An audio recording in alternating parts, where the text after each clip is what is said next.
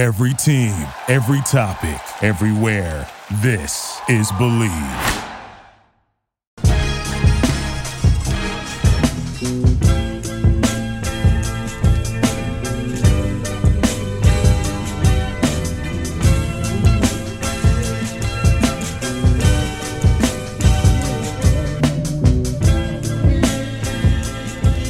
Hello and welcome everybody to another episode of Pod Strickland. I'm your host, Winnie Pooh, episode 373. I am joined, as always, on this uh, very snowy Tuesday uh, by my co-host Stacy. That is at StacyPat99 on Twitter. Stacy, how are you doing on this Tuesday morning? Uh, still pretty upset about uh, the Knicks getting hosed yesterday, um, and uh, buried in, a, in almost a foot of snow. I think right now. So yeah,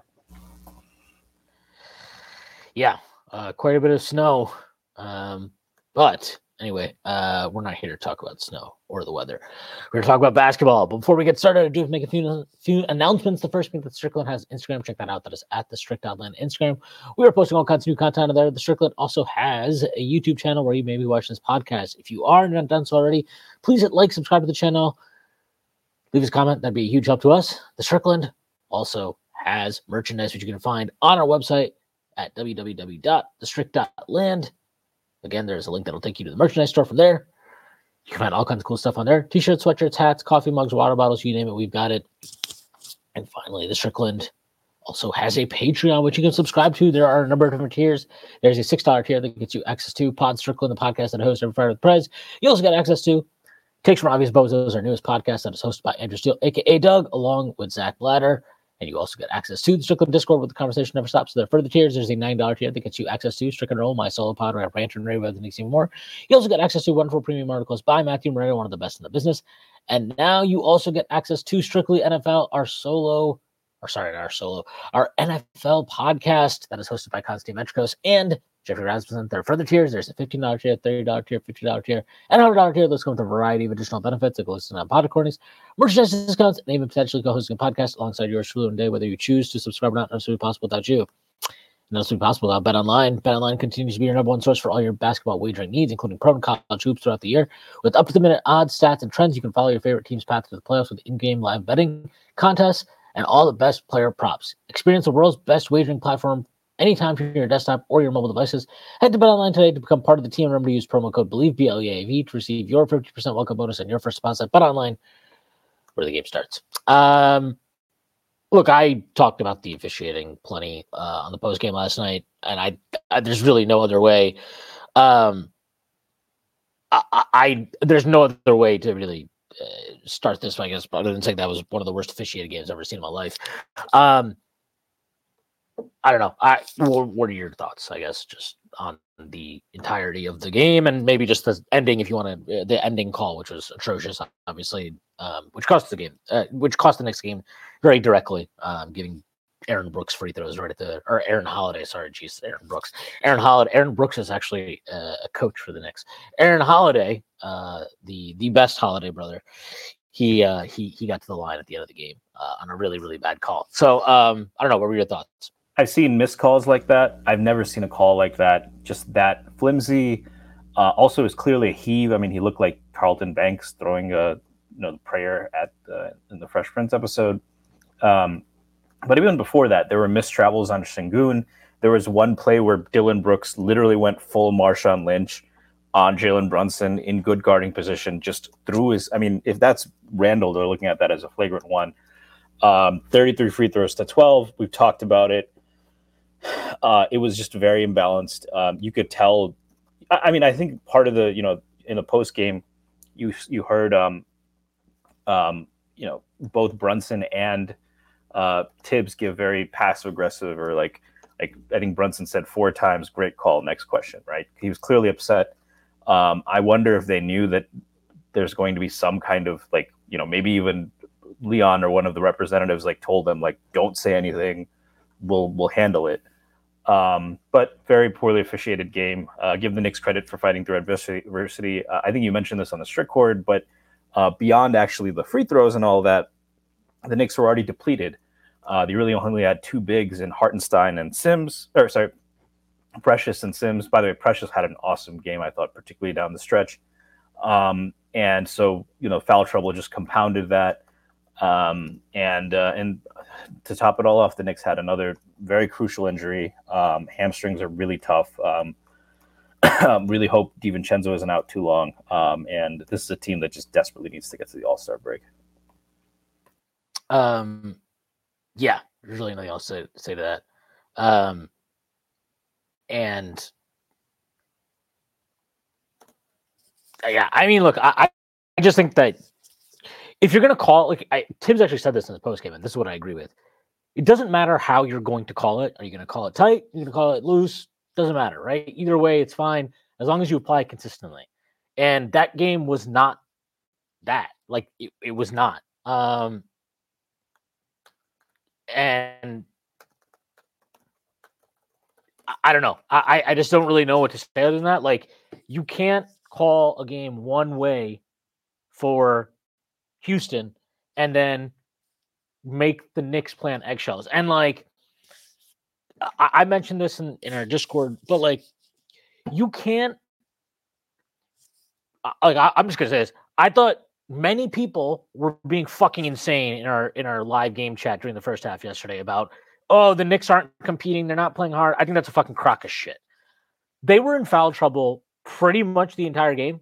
All their bit like Sims picked up two fouls pretty quick. Precious picked up two. Then they, they both picked up their third. I think that is actually part of the reason why Taj ended up playing uh, some minutes in the first half. And it's not a fucking lack of effort. It's not. I'm sorry. Shut the fuck up. It's not a fucking lack of effort. You know what happens when you get in foul trouble and you're shorthanded? You're down Randall. You're down Mitchell Robinson. You're down Isaiah Hartenstein. You're down OG Anunoby. You know what's going to happen? Guys have to be careful. They, oh shit, they're going to call us tight on everything. All right. Then this drive, I'm not going to contest this that well because if I do, I might pick up a foul. Oh, you know what? On this rebound, I'm not going to go too hard after it because it's out of my space. If I reach over, that might be a foul. It is a consequence of your of of the entirety of the game. So the refs, like, yeah, it's not even about what fouls they did call, or like, it, it's not about punishing the Knicks or or you know, oh, they called too many shooting fouls or whatever. It's you put them in so many positions where it made things inherently easier for Houston to score or get advantages. And like, I, am sorry, like I, I just have a really big problem when you like you're already we're already shorthanded. I, I'm not. You expect a whistle on the road to go against you.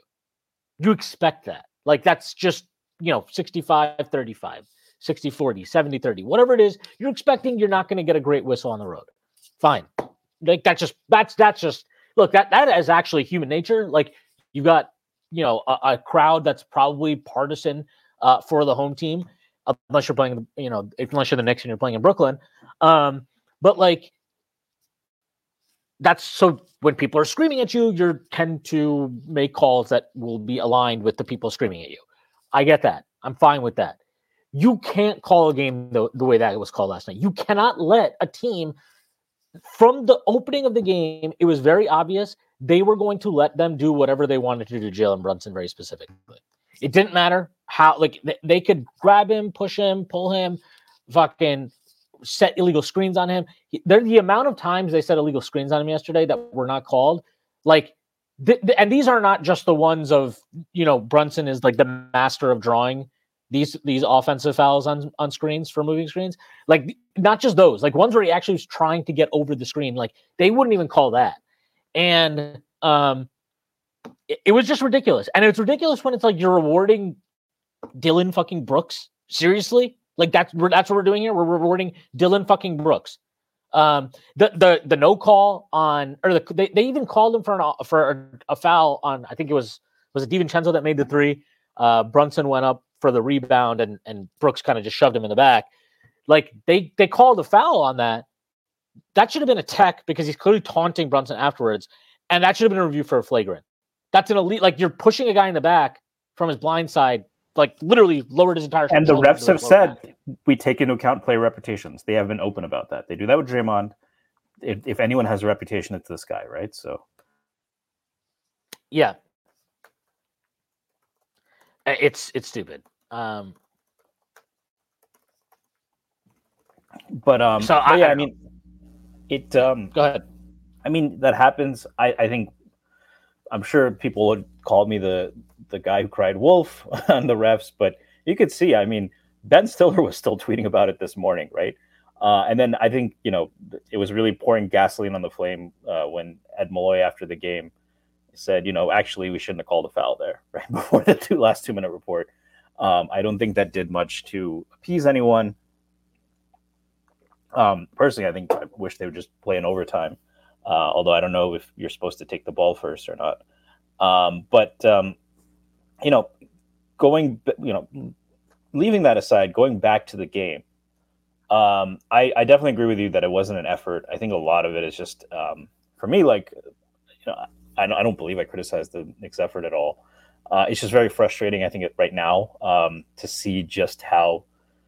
I, I think we really the the Knicks have been good for a few years, but after that OG trade, they were straight up dominant. They were blowing teams out. Without Hartenstein to do what they did to the Nuggets was eye opening. Um, what they did to Philly, um, eye opening. Um, you know, it just they looked like a team that could win a championship, and they've been finally getting that respect, even from the national audience. You know, we're still hearing people like Kenny Smith taking jabs, but Zach Lowe, Kendrick Perkins, like everybody's talking about this team. Like, no, not not just second tier below Boston. They have a real chance uh, of a contender, and then all of a sudden it's just drip. I mean, it's it feels like every game there's an injury. Um, you know, going back to that, I have. Um, I know you haven't really been a minutes police person. I have thought for the most part, I wouldn't put a lot of these. Like the Randall thing was a freak injury.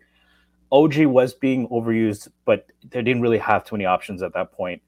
Um, and you know he is a guy who's had injury issues in the past. Um, Hartenstein was clearly overused again with Mitch out. He had to shoulder heavier load, so I didn't know that Thibs had too many other options. Last night I think was a little bit worse because he could have played Deuce McBride, um, who was big enough to guard at the two two spot, and DiVincenzo played 41 out of 43 minutes. That's the first one I I would think about putting on Thibs. And I think what sucks is it it, it almost has this cascading effect because you lose one guy, someone else has to play more. Uh, you lose another guy, then another guy has to play more, and then it just it keeps cascading, right? Because overuse leads to injury, which leads to more overuse. Um, and again, I'm not putting it all on Thibs. What did you did you do you think that it's fair though? There is a lot of criticism right now of Thibs's minutes. Um, I think, as it pertains to Donte, I think it is warranted. Curious to your thoughts there. Uh, I thought yesterday was really stupid. Um, just in terms of minutes, rotations, whatever. I really never want to hear again about how much he likes Deuce McBride. He clearly doesn't. He doesn't think he's good. Like I don't know what else to say. It's pretty obvious that he doesn't view him as a valuable player at all. Um, he views him like Frank, basically, like which just whatever. Like I, I mean, that's what it, that's his evaluation of Deuce McBride. He doesn't trust him. That's what it is. Like I, I just don't want to hear anymore about how much he likes Deuce McBride because it's not true. He played him five minutes last night or whatever it was in the first half, and that was it. Four minutes. Then he put him in for the last possession of the game for a situational defensive stop. That was it. He didn't play a single second in the second half. That's multiple times he's done that with him. Um, he's like Alec Burks is already now the backup point guard and fully empowered to do Alec Burks things, which okay, again, that's his call. I I don't it's not unreasonable to prefer Burks in that role to Deuce, considering both of them have limitations as far as ball handling um, and dribble penetration um, and sh- general shot. I mean, and Burks is a better shot creator, um, at least for himself, than the Deuce is.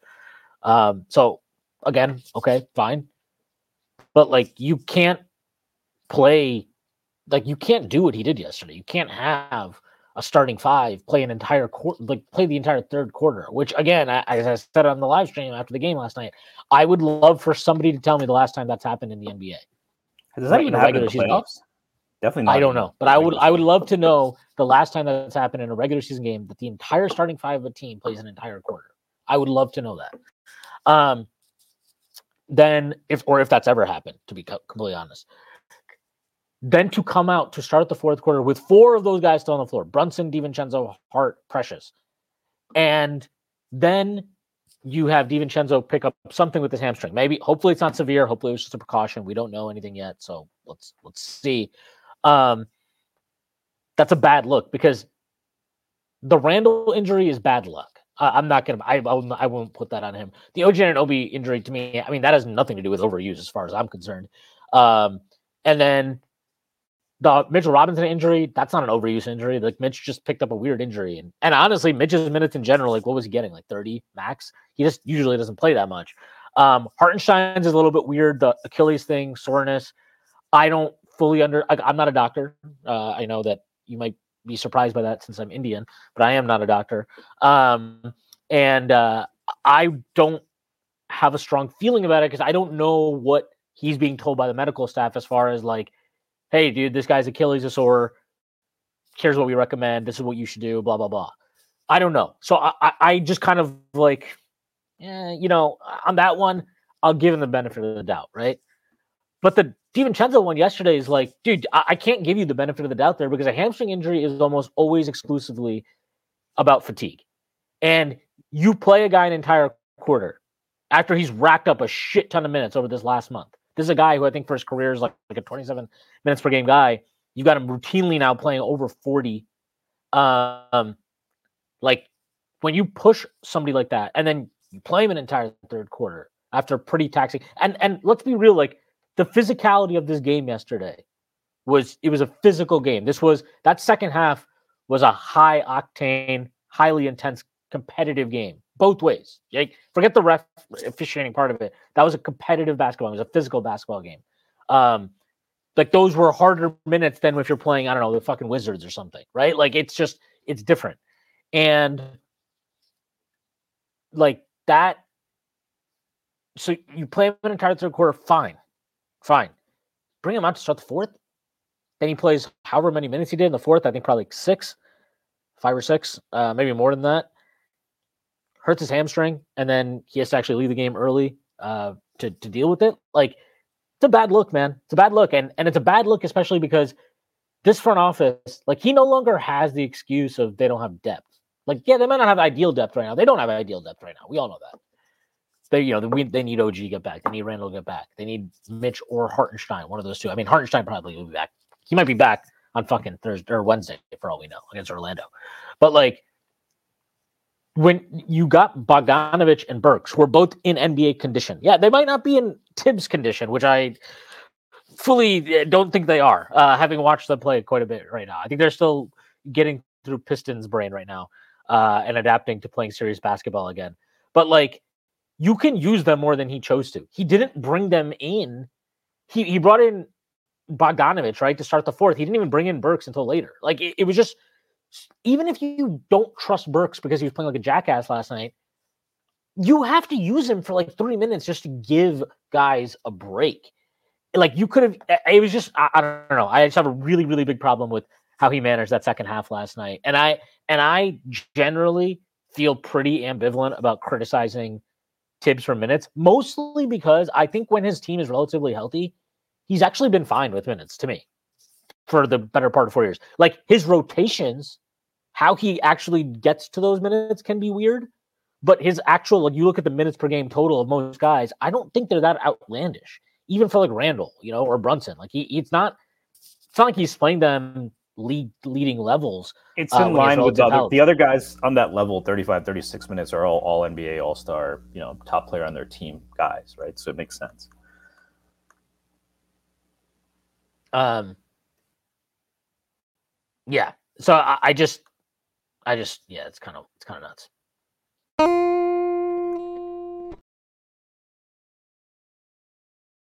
Um, yeah, so I think that um, you know when you're talking about um, yeah, I mean I completely agree. I, I think like you can't have it all ways. Oh, right? sorry. I, I guess I'll just say this, uh, just to answer your point very directly. I don't think I don't like blaming him generally for the injuries. I think if you want to criticize him for the DiVincenzo one last night, that's probably fair game. I'll put it that way. Yeah, I think that's exactly where I'm at. Um, and I, there's constraints on everything, right? You have to, if you don't think, I, I do think Burks was not playing well yesterday. Um, I think he is always a guy who's going to be score first. He is not a point guard. Um, not, wasn't in 21, uh, but in 21 he found the right balance, enough of a balance, I should say, right? Um, but even when Brunson's out there with him, the guy has pure tunnel vision right now, and it works out a little bit, and it's good enough, I think, to carry bench units. But when he's playing with the starters, he's got to he's got to you know know his role a little bit better. I think that'll come. He's a vet. Um, this is a guy who's been productive on good teams, bad teams. He figures it out. So I'm not too worried long term about Burks. But last night I get it. Um, Bogdanovic, I thought has, I actually thought has been playing reasonably well. Uh, he's never going to play defense the, at the level that Thibs wants him to. Um, I wasn't super focused on his defense last night. I didn't think it was particularly good, but he gives you shot creation. He allows you to stretch the floor, which is really a boon for for um, for not just Brunson, but even guys like Precious, right? Uh, you know, having space to roll to the rim and, and cut and all that. Um, but if you don't want to play those guys, then okay, then you play Deuce. You you can't just play DiVincenzo 41 out of 43 minutes like that in a regular season game when you're already really uh, on the margins and um, and and I think you have to you have to know kind of your team a little bit better, right? And know who's um you know if they are showing the effects of this fatigue because they're all playing heavier minutes. And and DiVincenzo, it's not just that he's been playing heavier minutes; he's been asked to do a lot more. Um, he's been asked often to take the harder assignments on defense, right? Because they don't really have that perimeter. I mean, they have Precious now; they can throw it at guards a little bit, but they don't have OG. They don't have Grimes anymore. He's asked usually to take on the best perimeter player um, you know, if you're guarding a guy like Dillon Brooks, a very physical player, you know, you have to know kind of, you have to be able to gauge that a little bit, which maybe isn't Thibs' strong suit. Um, but, um, you know, I, I'm, I don't know what the rotation is going to be on, on Thursday. I'm just, at this point, beyond wins and losses, I'm just hoping we get to the All Star break without another injury, you know? I, I said this yesterday. I genuinely don't care. I I care about seating. I care about that. One, I think it's too easy or too early to start valuing games so heavily because of seeding. Um, but like, if they wanted to shut everybody down for for Wednesday or what are we playing? We're playing Wednesday, right? Not Thursday against Orlando. Um, or is it Thursday? I don't I don't know. I have no idea. Um, but like, yeah, it's it's tomorrow. They play about they, they they wanted to play on Valentine's Day. That's so cute. Um, but like because that's when the magic happens. Exactly. Uh, but like, if you just wanted to shut everybody down, I'm fine with that. I don't care. Like, I really don't. Like, this is just a brutal stretch. They would have gone four and five without Randall and OG. I believe if they lose this next game, that's a perfectly acceptable record considering their circumstances. And obviously, not just Randall and OG, right? You're also you've lost Hartenstein now for a couple of games, two and a half games. Uh, Mitchell Robinson's been Already out forever. Mitch. Brunson missed the yeah, game like, too, right? Brunson missed a game during the stretch, like it, or not during this stretch, did he? Was it? yeah, he no, recently oh, yeah, lost he did. one. He did. Yeah, he did. He did. Um, and then you so, had like, the trade game where they were just completely out of guys, right? So, right. So you like you just need to, uh, if you want to, like again, if you want to punt that game, I got no problem with that. I'm, I got no problem with that. Like, just get these guys to the All Star break, heal up, and let's come back, and then let's start, you know, getting into things. But like, they need to get healthy first and foremost before anything else. They they really really do. Um, so we'll see. I don't know. I um, it's just man that game last night was just really really infuriating because. I, I, thought they put so much in, and like forgetting all the, you know, and look, I, I do think the criticism of Thibs minutes and rotations last night are valid. You know, I, am not, I, am more, I'm definitely, I, I'd be lying. I've definitely been critical of his minutes. I just don't the minute stuff in general to me I just can't really get into. Um that's like part and parcel of what you get with Thibs as a coach and I think there's actually some value to the way that he I think there's a there's a reason why the Knicks culture is what it is. And I think part of that has to do with Thibs's kind of like how he views each game. Like I, I think there is a value to that, especially considering where the Knicks were uh, before Leon and, and Thibs took over. I think there's a real value to that. But um, yesterday was just too much. I mean, that was that was really crazy. And um, you know, look again. Hopefully, Donte is not nothing serious and we'll be fine. But pretty pretty annoying. Um, yeah, but like again, they just played so hard in that game. They played so hard in that game. I thought Josh Hart in that third quarter. Like, you know, I, he's just been so unable to find a rhythm this year and, and catch it and stay consistent for uh, like a stretch of games. But that third quarter from him and that entire second half, really, that's why Thibs will roll with that guy because when he's like in when he's in the mood, when he is like right and and he is at the top of his game, he changes things. He plays with an energy that I don't know that they can like really get from somebody else. I just don't the way he can impact the game is very, very unique and special. Um, and he played Wait, sorry, so hard. Josh Hart. Uh, and he Josh played Hart, so yeah. hard in that third and fourth quarter yesterday. He was awesome. Um, and he deserves to get credit for it because um, you know, we've I, I criticized him yesterday in the first half when he was just refusing to shoot the ball. It's like you got to shoot the ball. I mean, that's the bare minimum. Is when you're open, shoot the fucking three. That's all I ask. I don't I don't need him to shoot a great percentage, but I do need him to fucking shoot the ball and not, you know, record record scratch possessions as as he's been doing so consistently lately. So yesterday, seeing him play the way he did was really really good. Um, and then obviously, I think Precious Precious was great last night. He was awesome throughout this night game, and I mean, I, I said some wild things about him during the the, the post game yesterday, but like he's playing at such a high level. I, I, don't know. He he looks like a real find for them right now. They got to. I mean, we'll see. Like they, there's still however many games after the All Star break. I think I'll, they'll be 27, so they just got 20 more, 28 more left in the year.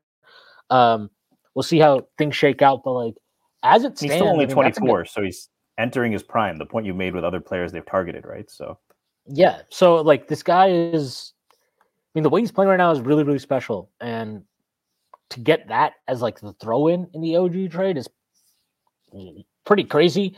Um, I, he had so many eye popping defensive plays yesterday. Like that. I mean, it sucks that they call that foul on Brunson, but that last possession on Jalen Green, it was awesome. Like he he has to actually shade over before the inbounds comes in because they got switched, and so Burks ended up on Sengun so he had to shade over to prevent the in the inbounds going to Sengun. They throw it over to Jalen Green opposite, on the opposite corner, which he's able to recover out to. Stops him from taking a step back, is step for step with him every every which way on the drive, and swatted his his horrible. It was, I mean, it was a terrible, terrible, terrible layup attempt. Um, that was a special defensive play. He had a couple of great defensive plays on Jabari Smith Jr., um, who is a definitely a talented player. Um, seems to have some wild. I don't know if I would trust him in transition. That's probably the best way I could put uh, Jabari Smith Jr. right now. Um, but like, yeah, I, I, thought Precious did a great job on him. I thought Precious did a great job on Sengun down the stretch in the fourth quarter. I mean, there were a couple that should have been flat out travel calls um, that were not called on Sengun, and Precious still was able to contest and get stops. Again, just a fantastic job on him. Um, and then obviously the offensive glass, he he got us a lot of extra possessions. Like he he is just showing out a lot, and um, it's cool to see. It's really cool to see them get what they are getting out of him. Uh, again, another guy would just need to watch. Just a little worried, like just need to get the All Star break, and we need to get bodies back because I think Thibs is extending him a bit too much. Hopefully, we get iHeart back, and Sims is back now. So at bare minimum, um, you know, you're able to to cut down his minutes a little bit, but he he's going to get pushed a little bit, uh, probably more than we'd expect without OG and Randall so far. So um, we're going to get a good, decent sample size on him, that's for sure. Uh, and man, defensively, you've just got to be really, really encouraged with what he's shown, and honestly, intrigued by the versatility he provides especially like the lineups. I mean, we didn't get to see it for that long, but I think those OG Precious Randall lineups, three, four, five, um, they're pretty interesting to me. I think that's a very versatile group, and it gives you a different look and an ability to defend in different ways than uh, that deviate a bit from Thibs's base base uh, base scheme.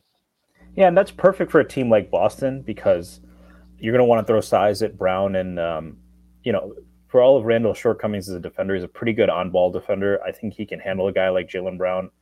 Um, OG is obviously the ideal guy you'd want to throw at Tatum. And then Precious, in theory, helps you deal with that kind of um, the stretch five issue, right? Uh, especially you were talking about, you know, his ability to recover and help uh, in the paint. Uh, you know, that's that's that's the kind of flexibility you need to win those uh, against a team like that, right? What the Knicks just didn't have, and, and for that matter, it, that goes for Milwaukee as well.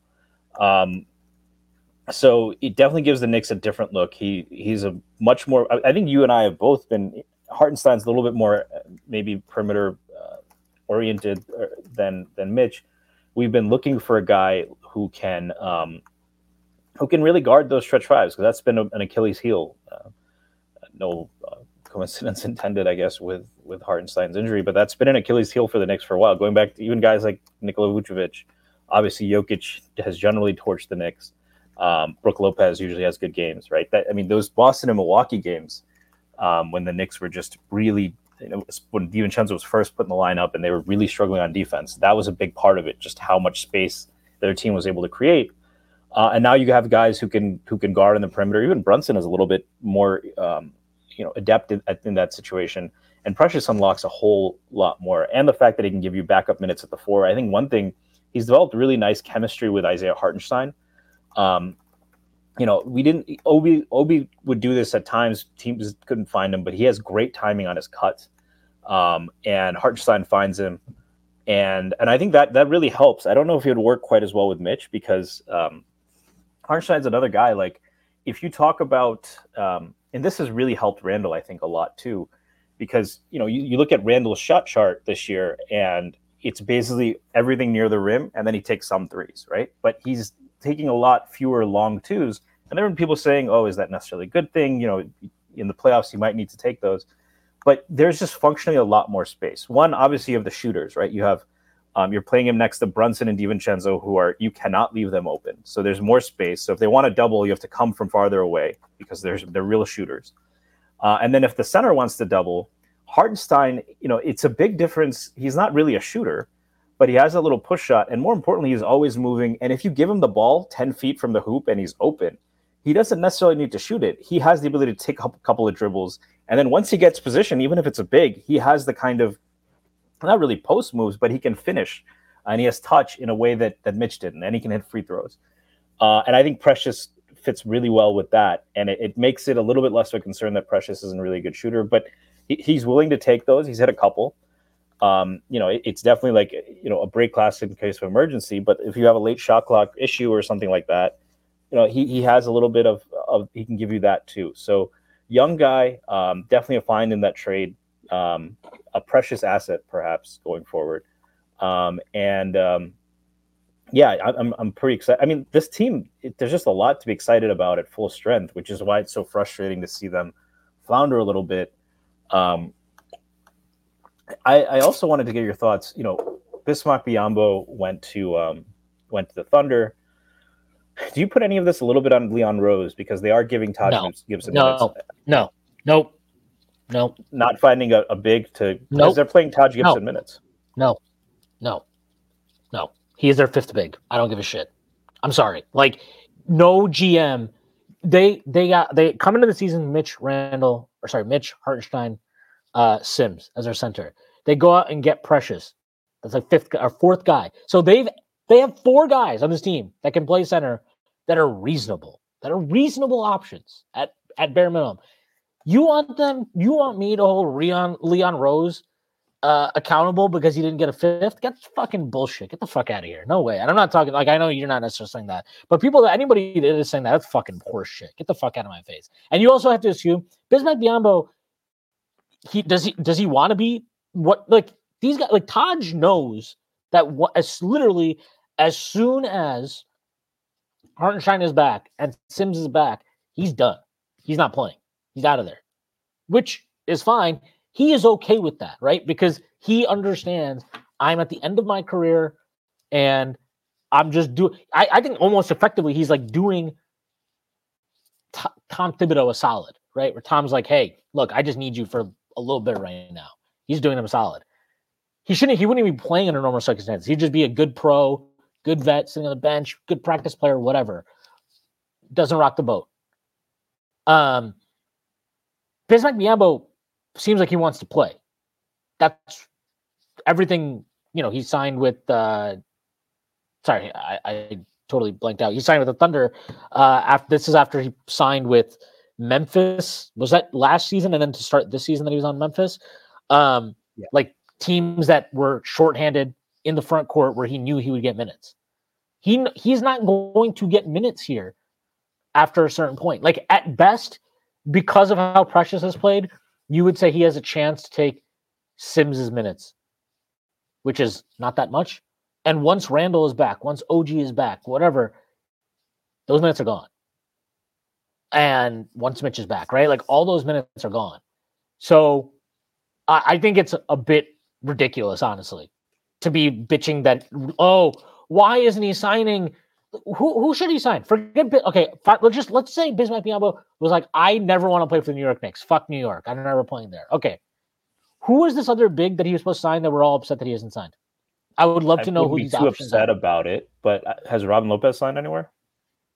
Is Robin Lopez good? He wasn't getting minutes for the Bucks. And Gibson, probably. bench is he? I don't know. He wasn't even getting minutes on the fucking Bucks this season, and their depth is atrocious. Their depth is atrocious, and he couldn't even get minutes for them. Has anybody even signed him yet? Nobody signed Robin Lopez, right? He may So maybe he just fucking sucks. options. Or maybe he just sucks. Maybe he just sucks. Maybe he's cooked. Maybe just like Taj. How old is Robin Lopez now? How old is he? Let's see. Robin Lopez is 35 Lopez. years old.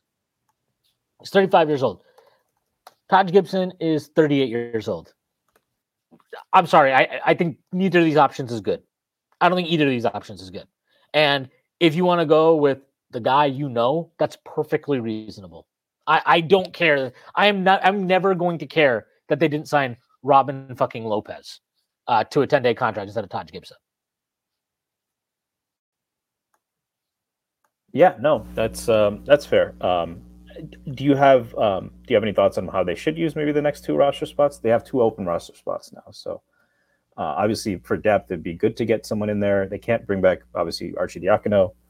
Um, I mean, the thirteen the roster spots they have includes Jacob Toppin, right? So um, even without that, you know, I don't know if you bring up a G League guy or what, but um, do you have an? I mean, do you think? I, I don't think Lowry's going to come. I would imagine he's going to go back to Philly, but Um, I, I what do I'm unsure. Like, what what do you what what can you elaborate that? Sorry. Yeah, the Knicks have two um, open roster spots. You know, there's guys that are going to be available on the buyout market. You know, someone brought up Killian Hayes yesterday. I Okay. don't really have much no. interest in that. Um, but do you think there's there's someone they can target on the buyout market? Chris Paul isn't getting bought out, um, just to fill out the roster because they're clearly. So you no longer you've given up on your pre-draft ranking on Killian Hayes. Wow. Didn't you have him number one? Uh, maybe. I, don't think know. you wrote a piece on PNT. I mean, we were all pretty high on him. That's who No, no, wanted I, I didn't know. I, I didn't write anything. I didn't write anything for about Killian Hayes, but I was really high on him. But like, look, you, if you can't shoot, you can't shoot, and that's. It was. I don't know how you could have predicted he wouldn't shoot coming into the league, but he it does, and it doesn't matter at this point. He has proven he cannot shoot. He has proven this without a shadow of a doubt. He is like the the worst shooter in the league after four seasons, and he's gotten plenty of minutes. Um, I don't think he'll wash out of the league because high lateral picks usually get a chance of redemption.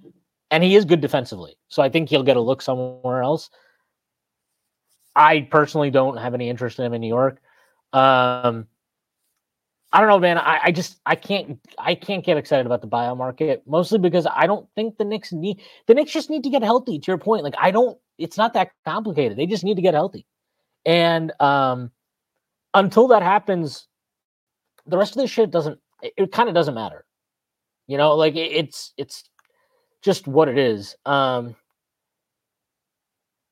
so I, I just I I don't know. I I guess where I fall on it is like I, I wouldn't mind somebody like Gallinari.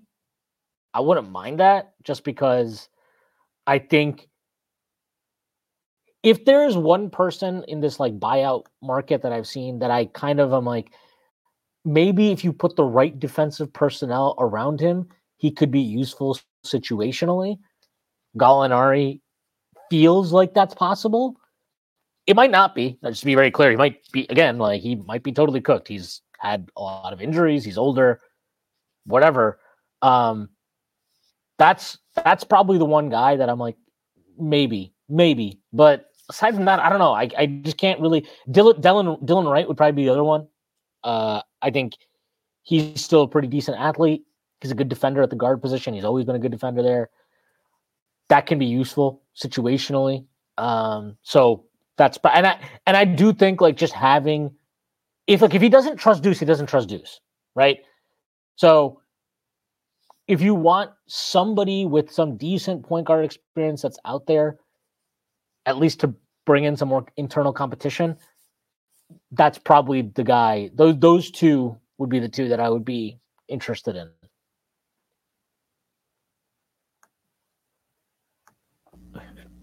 Right, and and yeah, Gallinari obviously he has playoff experience. Uh, obviously, familiarity with the city uh, to the extent that matters. Obviously, that was what 15 years ago now, um, mm-hmm. but um, or 14 years ago. Um, but he, he obviously can hit shots, um, can um, you know can create a little bit, maybe even at this age. Um, kind of going back a bit, um, but I, I, would agree. There's not really a lot of appetizing options, so to speak. Um, do you um you know it's been two games and i have seen um, i think it's ridiculous so i'll say that but i have lost the trade? Well forget wins and loses but was that necessarily the best trade they could make? Um you know for example I, I don't necessarily think that this was necessarily a better option but a guy like gordon hayward if you could have gotten him for what um, the celtics got um you know is there any buyer's remorse on your part or maybe feeling like we could have gone a different way Um, I don't know. I guess I'll throw this to you. Is there some trade that happened at the deadline that you're like, man, maybe that would have been better than what the Knicks ended up doing?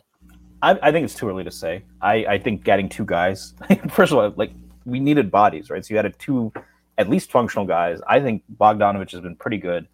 Um, I think Burks still has showed the shot making. Like he's not washed. I think the problem is he's not acclimated, and you know, like you said, you need to get used to not playing on the Pistons anymore. Hayward, maybe, um, probably a better player when he's healthy than those two guys. Maybe not Bogdanovic, I don't know, but um, but probably a little bit better defender. He's obviously a Thibs guy. Um, that's the one I think of the trades that I, am like, hmm, maybe we could have done that. Um,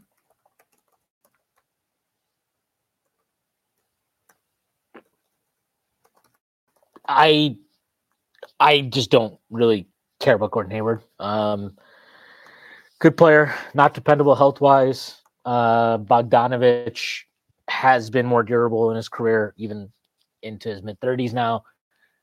Burks has been more durable uh, over the last few years than than Hayward. I think durability matters, especially considering the Knicks presumably made this move to bring in some depth in lieu of the injuries they're dealing with in the moment um, you'd want to bring in guys that are dependable, and Gordon Hayward is not dependable. Um, I also don't know that the Knicks had a workable trade that made sense for them. Like, part of the reason they were comfortable giving up Grimes in this deal is because Bogdanovic has that extra year in his on his contract.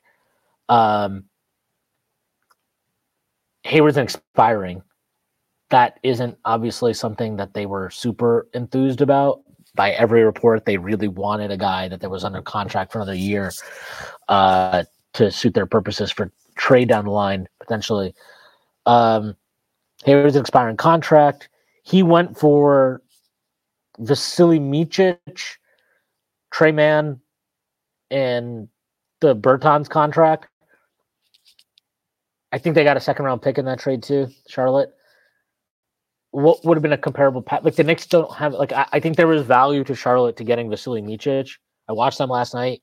You can tell that they desperately needed a point guard in place of Lamelo, which with him out right now.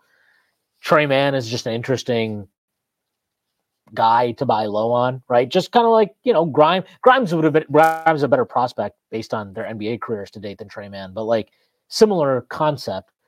But I don't think we had a Micic guy to throw in the trade that was appealing to them. And considering the draft compensation is comparable, second round pick, that that's what we gave up to to Detroit in the trade also.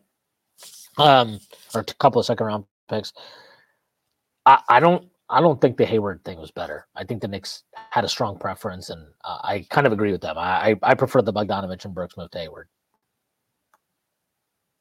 Yeah, no, I, and I think getting two guys, like I said, helps as well. Um, looking um, looking ahead, um, you know, let's say, um, you know, let's say, I mean, at this point, given how well Cleveland is playing, I know you said you don't care that much about seeding, given the priorities, right? how big a difference do you think it is? One, I think a lot of people made. I think it's a good point, right? Um, that you have to play Boston at some point if our goal is to to really get to the finals. If you think this is a serious team, just getting to the ECF, just to say we got to the ECF but lost to Boston isn't that much more meaningful than to say we lost to them in the second round, right?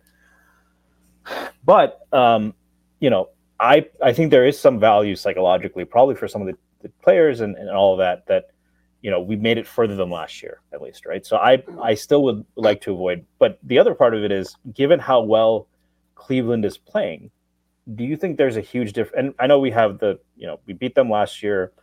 If Mitch is back, you know they still have to deal with him, and they did not do a good job last year. Brunson is even better.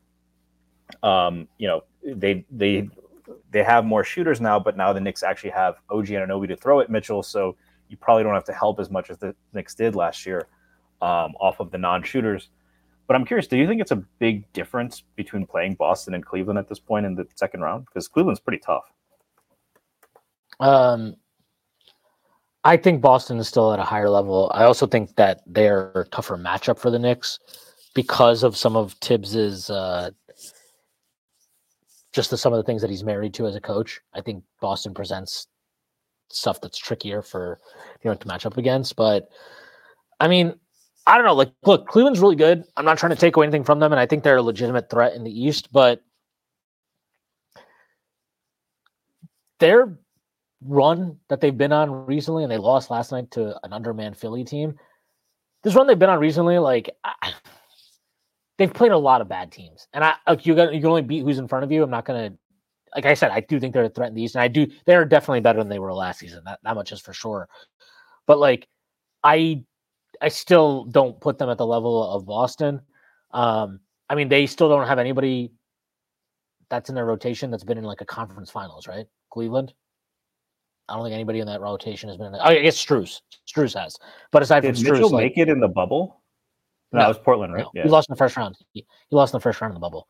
Um, he blew a three-one lead in the bubble.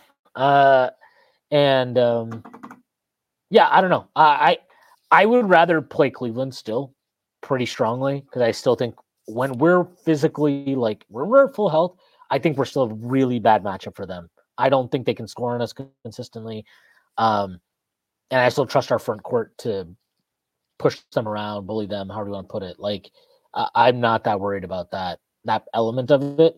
Maybe Mitchell is just going to be maybe he's figured it out and he's going to dominate the playoffs.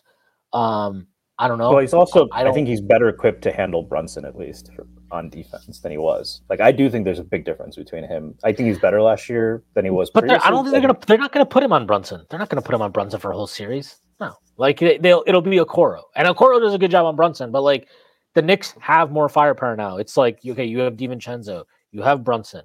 Obviously, Randle when he's back is a big deal. OG is actually a consistent three point shooter, which I don't know this. I can't give you a specific value to what he provides, but I think the, the impact he had when he was healthy on the court, their net rating, all that stuff speaks to how much he was adding to the team. Um, and then defensively, like we're better this year than we were last season, and we gave them hell last season defensively. And I understand, yeah, you can be like, well, they were playing on four on five. I think that's kind of bullshit, to be honest. Like, is like I don't think Levert was treated like a total non-shooter. He played plenty of minutes in that series as the fifth guy. Um, Mobley and Mobley is still a non-shooter. Like it's like regular season wise, I have no questions about the Cavs. I think I picked them to finish. I might have. I think I picked them to finish second or third in the conference. I don't remember which. Um, but like, uh, Mobley is not a shooter, and he's going to get treated as such in the playoffs. That's going to be a problem, and that was a bigger problem to me than any of the stuff that had to do with like, oh, the none of their threes are good. Like, sure, but the biggest problem to me was that Mobley Allen front court. And as good as those guys are, and as good as Allen has been, especially honestly without Mobley, which says something to me, um, I just don't really worry about them. Like I, I think that is a good matchup, and that's not to say that I don't like. I don't think they're incapable of beating the Knicks. I just would feel pretty good about the Knicks' chances going into a series against them. Yeah, I mean, I I do worry about being able to score on them still, just because their defense is that good, uh, and they're playing at an incredibly high level. Um, I think OG is going to uh, have his hands full with Mitchell. Um, you know, I think he's a, he's a very talented player. I think he's seeing the floor better. It'll be interesting to see if they put it put Garland off ball even more um, once he's back. Um, but um, so I mean, I guess the question is, how low do you think? Let's say DiVincenzo's out a month. Uh, let's say you know after the reevaluation, it's another month for Randle. It's a you know, it's a it's a month maybe for OG. Um, I mean, maybe OG comes back after the All Star break. I don't know what the prognosis is. How low do you think the Knicks can fall? And are you like at this point a little bit worried about at that point about that? I'm not that worried about it. They'll be fine. I think they'll, at worst, I think they'll finish with the fifth seed, which, whatever. It would be annoying to miss out on home court, but I'm not that worried about it. Um, if you have if you have to deal with not having home court, you have to deal with it. Home court has never mattered less in the NBA playoffs than it has the last few years. Um, yeah, um, I get healthy, be healthy for the playoffs. That's all that matters. That is really all that matters to me with this team. Because if they're healthy, I think they can beat anybody in series. I don't care if they have home court or not. Um, not that worried about it. See, let's. You don't think there's any chance they follow the sixth seed because they do have to play Orlando, who's been playing better of late. Um, there's no chance they fall into the play-in. I think that's the disaster scenario, right? But um, you know, the play-in, the, the only teams that would be at Indiana's there, right? So they're right now three and a half well, games ahead of if Indiana. you, if I mean, if you want to move, if you want to beat out, if you want to avoid the, the Celtics until the conference finals, then you'd rather be the six seed, actually, to be honest. Yeah, uh, I mean, you play Bucks in round one, which is also not ideal, right? That's the only thing. I don't know. I don't. I I, I know this sounds crazy to say, but I almost don't mind playing the Bucks. I, I as good as Giannis is, um, and Dame can be, I just think their depth is really bad. And honestly, Doc Rivers is a terrible coach. So, yeah, I mean, like, say whatever you want about Thibs, and I do think that the nature of the playoffs expose can expose his limitations more so than the regular season does. Like, I think he's better than Doc. He's a better coach than Doc. So I would almost feel like you have a coaching edge in that matchup too. I don't know. Yeah, I would I would agree with that. I mean, he outcoached Bickerstaff. If you go down the list, by the way, uh, I, I I think Mazzulla is a good coach, and I think he's figured some stuff out. I think would it be best be neutral? Probably a slight coaching advantage to Celtics. Uh, I think uh, I think Thibs already outcoached Bickerstaff last year. Um, you know the Bucks, like you said, Doc. Um, you know, I think Nurse is a good coach, so I, I, think with the Sixers, that's probably not a coaching advantage for the Knicks. But you don't have Embiid. Um, Magic, they're probably at a disadvantage. Carlisle, I, I, mean, I don't think they would play the Sixers or the Pacers in any unless they get the three seed and the Pacers end up at six. Uh, I do worry though about uh, you know the Pacers and the Heat are there. The Heat until you know um, until they're dead and buried, you can't really count them out. So I do get a, like if these are long injuries, particularly OG and Randle, I do get a little bit worried about the Knicks maybe even falling into that plan. That's um, which would kind of suck. Uh, but it sounds like you're not quite as worried about that. I'm not. I think they'll they just need to get healthy for long enough, then they'll be fine. The team went what 13 and one after the OG trade, like or 13 and two when they had everybody. So yeah, I'm not that worried about it. Um, and then you know, assuming they don't win the the conference this year or make or even the championship, uh, you know, they still have all their picks this summer. What um, but it looks like there's no stars on the move. Um, you know, it looks like Trae Young might get moved, but that just seems like it'd be an awful fit with Brunson. Um, the, the Hawks reportedly are pivoting away now to thinking about keeping Murray long term and, and trading Trae um, which I, I, don't necessarily agree with, but I, get you know you probably have to move one of them. Um, you know, do you have any idea what uh, do you think this is the, the year that the star trade happens? Uh, you know, people talked about LeBron. Uh, I think LeBron said this week that he would sign for with two teams for less money. Um, I think most people think Dallas is one of them. Um, but um, you know, I, I'm curious. You know, do you think, or do you think that if they're good enough, or if they make the conference finals, maybe they stand pat? I don't know. Um, LeBron, I don't look. I'm never going to believe LeBron's coming here. I'm just never going to believe it. Uh, he has never particularly demonstrated any desire to come here. Um, I think he uses the Knicks as kind of like a um trying to struggling for the term here, but it's almost like a distraction. Like, oh, I'll totally go there. I'll totally go there if you don't do the things I want you to do. Um, but I don't think he wants to come here. I don't think he wants this. I don't think he wants to be here at the end of his career. He's got his entire family in LA. Um, they're building, obviously, he's building some huge mansion over there that is nearly complete. Um, I think he just wants to put pressure on the Lakers to make trades. And all the indication, all of the reporting from outside out of LA is that they didn't make any trade at the deadline because they didn't see anything that was worthwhile. And they think they'd have a stronger package in the summer where they can trade when they can trade up to three first round picks. Um, their pick this year, they're picking 2029, and they're picking 2031. Um, by the way, crazy that we're talking about 2031 picks and trades. Um, so like I I think that's what he's pressure he is trying to put pressure on them to do, just to make moves and to be willing to put all those picks on the table. I don't think he wants to leave LA. He wants to be in the in, in, with the Lakers. I think he wants to stay out there and I I don't find any reason to entertain LeBron to New York as a serious thing um, until that point. I do again. I think he likes to have that out there. I do think he likes the attention that he gets from when he is linked to New York. We know that LeBron likes attention, and I think that's part of it for him. So, yeah, I mean that's that's just what I think. Maybe, I could be wrong. Uh, certainly wouldn't be the first time, but I will believe LeBron is going to be on the Knicks when he is on the Knicks. Um, until that point, I don't really entertain it. And I think whether the Knicks believe there's a chance or not, they have not sold themselves out to make themselves appealing to LeBron. They obviously have options. If LeBron wants to come, great. We can figure something out. If he doesn't, also great. We have other options moving forward.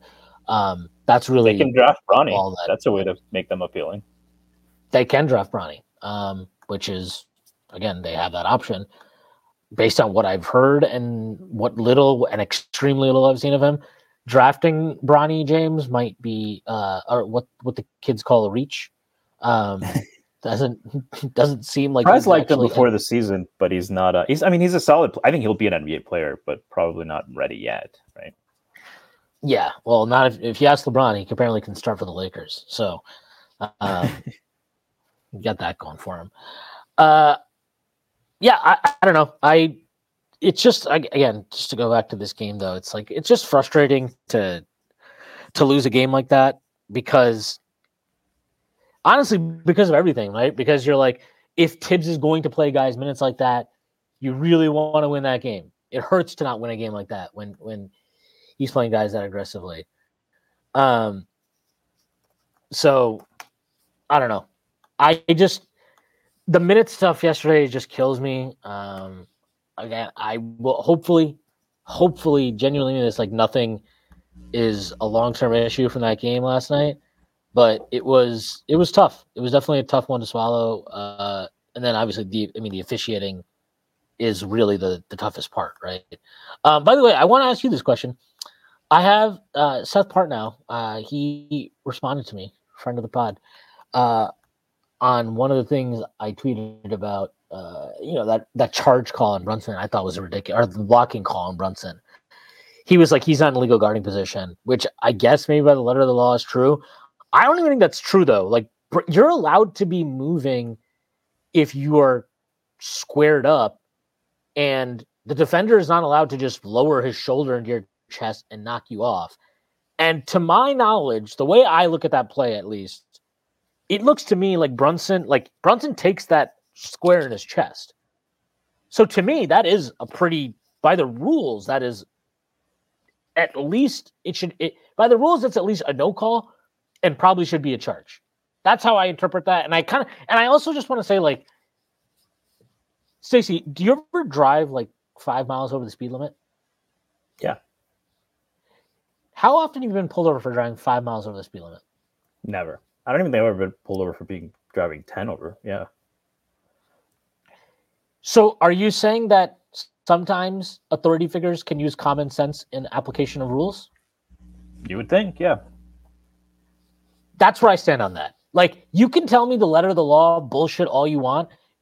if you call that, like, first of all, if you were playing pickup, Brunson would not be allowed to call an offensive foul, probably, but no way on earth is Brooks calling a defensive foul and everybody's just like cool with it. Like, that's yeah. you would get fucking punched in the face if you call that as a defensive foul and pickup. And sometimes that's as simple as the logic needs to be. So wait, the Um, logic, I- right? the letter of the law is that because he was moving, he wasn't technically in legal guarding position. Because I, I yeah, don't he's he's not that. established. I, I don't agree with that either. I think it's But you still can't Like, extend. I don't.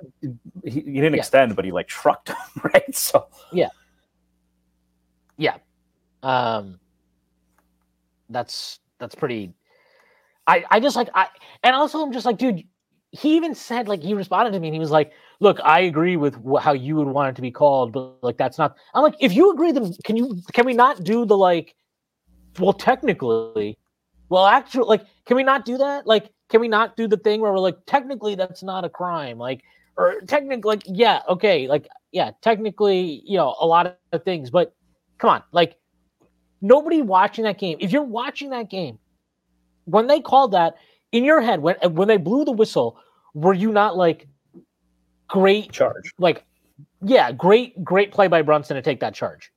That's what you're thinking right? And it's and then when you see him do the fucking stupid ass block call you lose it. And and the thing that drove me nuts is he doesn't he can't see brunson on the play. He is behind dillon brooks. He has no vision on brunson at all. There's no way he is the guy that can make a call on that play. It either has to be the baseline ref, which was Ed Malloy, whoever the third guy in the crew was on the opposite sideline. Those are the only two guys who have any chance of having an angle to make that call. And for him to call that is a joke. It really is a joke. Yeah, and, and you know, going by the the refs' explanations as well. Yeah, I mean, I, I don't even know if I buy Seth's argument really, um, because I, even if you're in legal guarding position, like the offensive player cannot initiate contact. Like, I mean, he- they can, you see that all the time, but like it was clearly like I don't. Did Brooks extend his arm? If he extends his arm, it's it's over. I forget. Like I know it was mostly a shoulder Yeah. blow, but if he extends, if he extends, like how many times have we seen that called on Randle? Right? It's infuriating when Randle does it, like because he really doesn't need to. But we've seen that called. Um, and then on another note, like going back to that last play, remember last year when RJ didn't get an and one because it didn't affect the shot? It didn't. You're going to tell me Brunson affected that shot by fouling him when he was chucking it? like it's kind of it's I mean it is kind of like as atrocious as that logic was in that moment um on you know when he played the it was the Raptors, right? Then Scotty Barnes like grabbed his shoulder. Obviously that affects first of all. That was insane explanation. But it's kind of you can see it applied elsewhere, kind of like the the uncatchable ball rule on PI, right? Like if if the receiver doesn't have a chance, they don't call pass interference. Um, and if it's a blatant thing, they'll call holding maybe. But um, yesterday, like that didn't affect the play, right? So um, I don't know if the last two minute report is out um, yet, but that was um, that's going to be one that's talked about for a while. I mean, the um, you know, it was it was Goebel against the Lakers too. Is it Goebel or that's what's or Gobble? Uh, Goebbels. Ooh, uh, I'm not going to touch that one. Um, but um, but um, you know, Goebel. It's Goebel. Goebel, you know, he was not very noble. Um, he he made the I same. knew, I knew you were gonna. I knew. I knew you were gonna make that awful, awful joke. I wanted to go was right the dad route, not the uh, not the. I would. I wasn't going to go where you went, um, but the um, the the the Lakers Celtics game, he, he missed the call. Um, you know, uh, on LeBron, the Lakers fans are still talking about that. Um, and I don't know if the league office gets involved or what. I think they that was the one where they issued that apology, right? Like, oh, we're only human, blah blah blah. Um, but this is this is on. I mean, have you ever seen a call like that? A missed call like that, or yeah, like I mean, you're talking about the call at the end, right? yeah. trying to think. Uh, I mean, like, I, I guess one you could say that actually went in the Knicks' favor. Uh, I don't know if you remember the 2012-13 season. There was a game we played against Brooklyn. Kid hit a three at the very end, but and they called an offensive or they called a defensive foul on he it. kicked his leg out, you and watch- Van Gundy was He- it was- screaming. Yeah, Van Gundy was so mad, but it was it was obvious. It should have been a def- uh, offensive foul. He actually missed the free throw, so I guess at least no harm, no foul on that part of don't it. lie. Yeah, but like, but like, I, I don't know, man. Like, I could, you know, if if Holiday kicks his leg out in an unnatural way, and Brunson jumps the way he did and knocks him over, I and it would it would be a bad call. It would be a missed call. It should be an offensive foul, but I could understand that more than what they called. Like Brooks, uh, or sorry, how I keep doing this Aaron Brooks, Aaron Holiday thing. It's probably because Aaron Brooks played for the Rockets. But like Holiday isn't even asking for a foul. Nobody in the stadium is asking for a foul. Udoka's not asking for a foul. Nobody on the fucking Rockets floor is asking for a foul. The the fans, you look at the crowd, nobody's asking for a foul. The only person that called a foul that thought it was a foul on that play is Goebel. That's it. Nobody else did. Not a single other person. Um, it, I, it's very very rare that you will get something like that. I mean that that's very unique. Uh, and then the other part that like drove me pretty wild is um like look all these calls in isolation right? The uh the overturn on the dante foul the three the three point foul at the end of the first half the taj blocking call that they you know that should have been a charge to me um the brunson getting truck sticked like all of this stuff you can individually you could like Josh Hart getting smacked upside the head at the end of the first half, or what is it? First half or first quarter? I don't remember which one. Clearly should have been two free throws.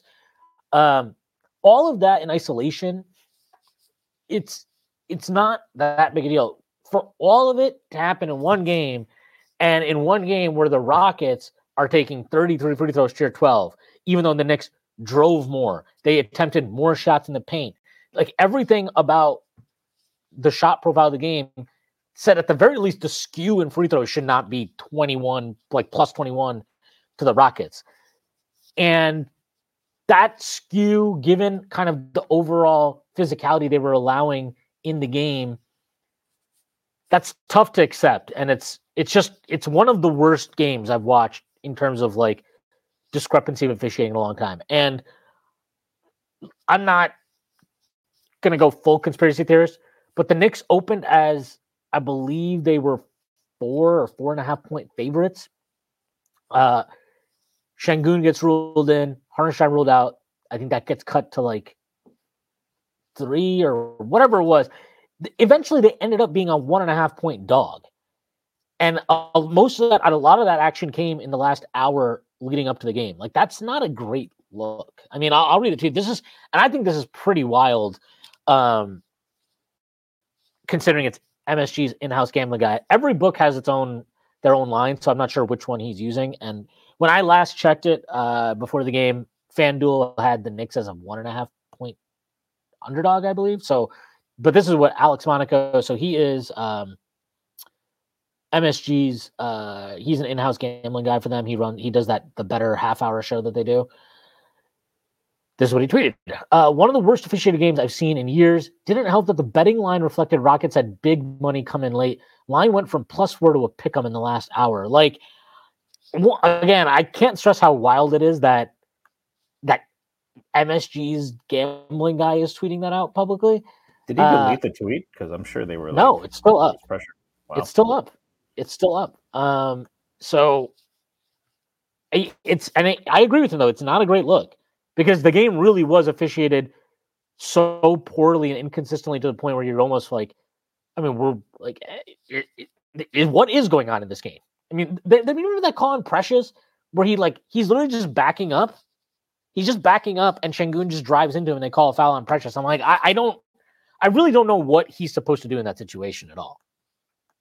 Yeah, the the one missed travel late was insane. Um, because, especially because he forced multiple travels, I think, from Sengun because Precious was so agile and, and moved his feet well and really had a good read on on a very talented offensive player.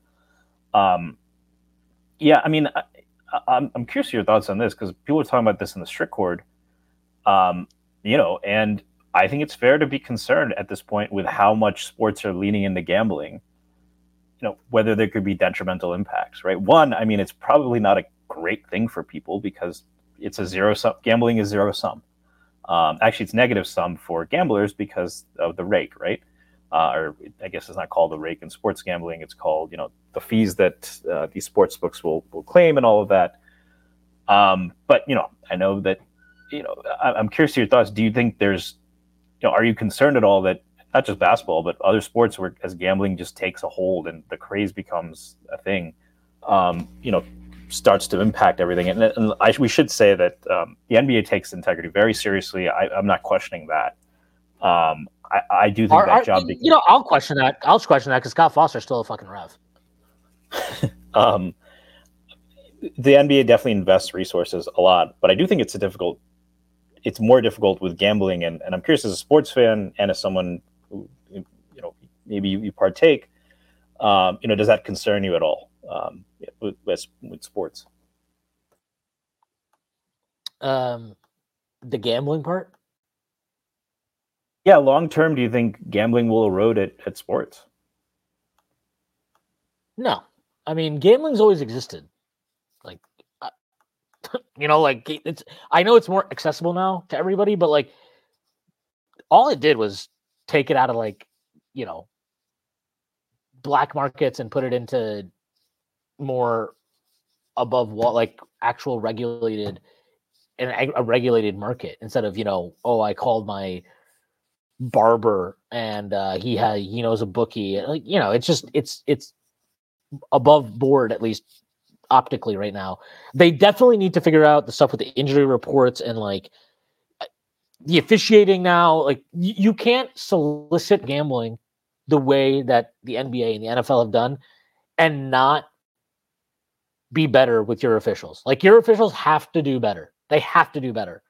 Um, like I think for the most part in the NFL playoffs,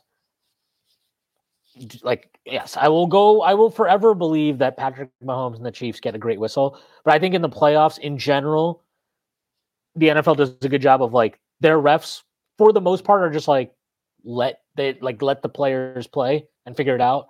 I don't think they have a uh, a problem of like there's generally not too much extreme favoritism in the playoffs. That's what I'll say.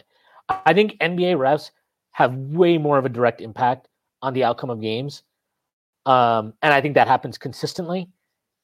And and I think they're worse at their jobs, honestly, than NFL refs. Like I, I really do. Uh, the NFL refs are not great, but I think they're better on on the whole than the NBA. The NBA refs are There's terrible. also a lot there's a lot more ambiguity, right? I think like block charge is probably the most difficult call for uh, NBA refs. So I get that. What's um, what what are, what are the only ju- like the only real judgment calls in football are pass interference, defensive holding, and and offensive holding, right? Everything else is kind of like roughing the passer, roughing That's, and roughing. Yes, those are four. Those are the four. But like everything else is mostly like so they might not consistently apply them, right? Like ineligible man downfield. That might not be consistently applied, but there is a letter of the law definition of like what is an ineligible man downfield. You know, like what's a pick play? What are there is actual definitions for this stuff. The NBA, to your point, everything is so subjective and and you don't know what and and again, the issue is not that, right? You can deal with this crew tonight's gonna call this game tight, whereas the crew we have tomorrow, they're probably gonna let a lot of things go. Like you can deal with inconsistent like that. It just has to be applied consistently in the game that you're playing.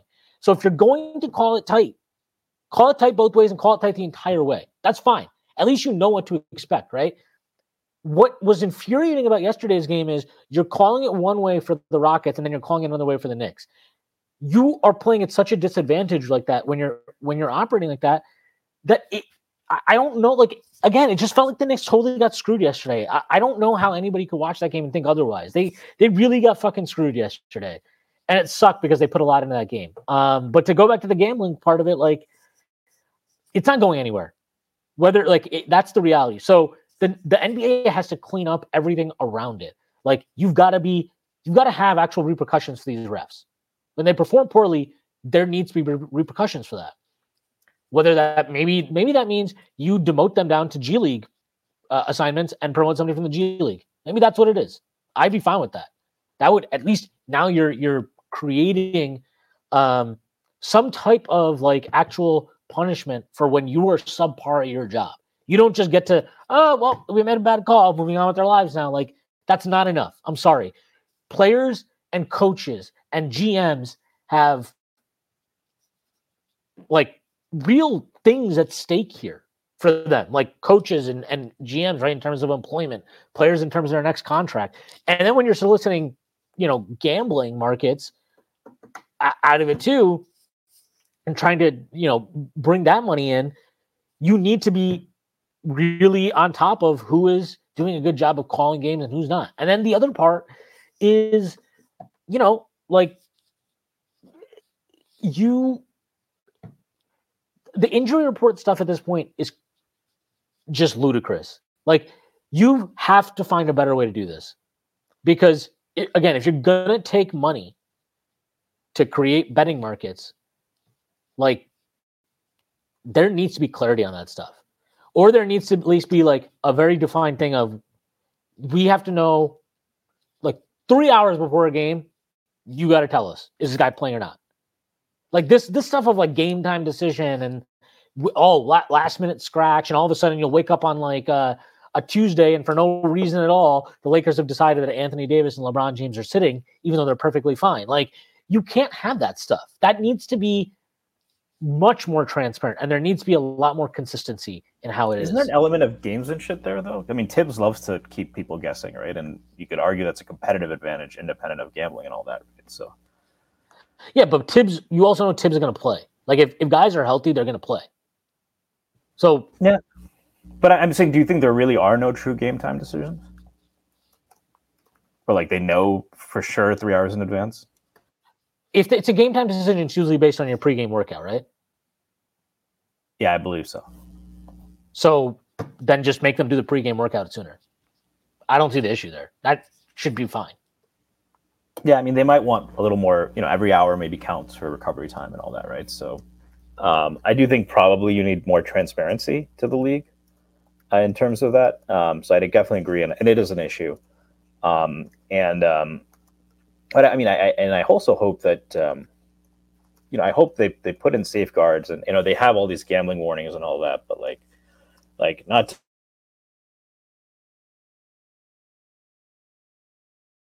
I saw on Instagram one of my friends, like she has a two or three year old kid, and uh, she said, "Oh, it's the baby's first prop sheet, right, for the Super Bowl." And I was like, a little bit like, yeah, you know, I mean, that's always a thing, right? You have the squares and all of that, um, but it does seem like it's getting a little bit out of control. Um, moving, switching gears a little bit. Um, so I think we there's not really much to say about the Magic game. They're a good team.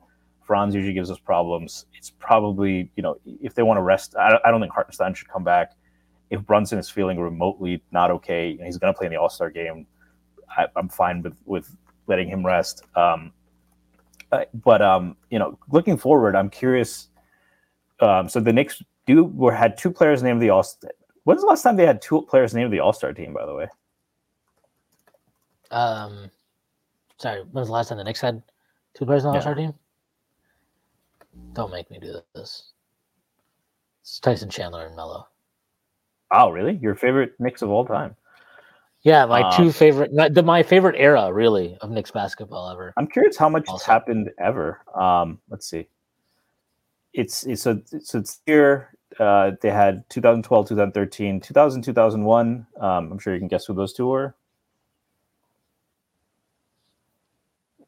to that, uh, that sounds about right. Houston Sprewell, right? Yeah. Yep. Um, and then 93, 94, they had three actually. That was that was Oakley, Ewing, Starks. Yep. 88, 89.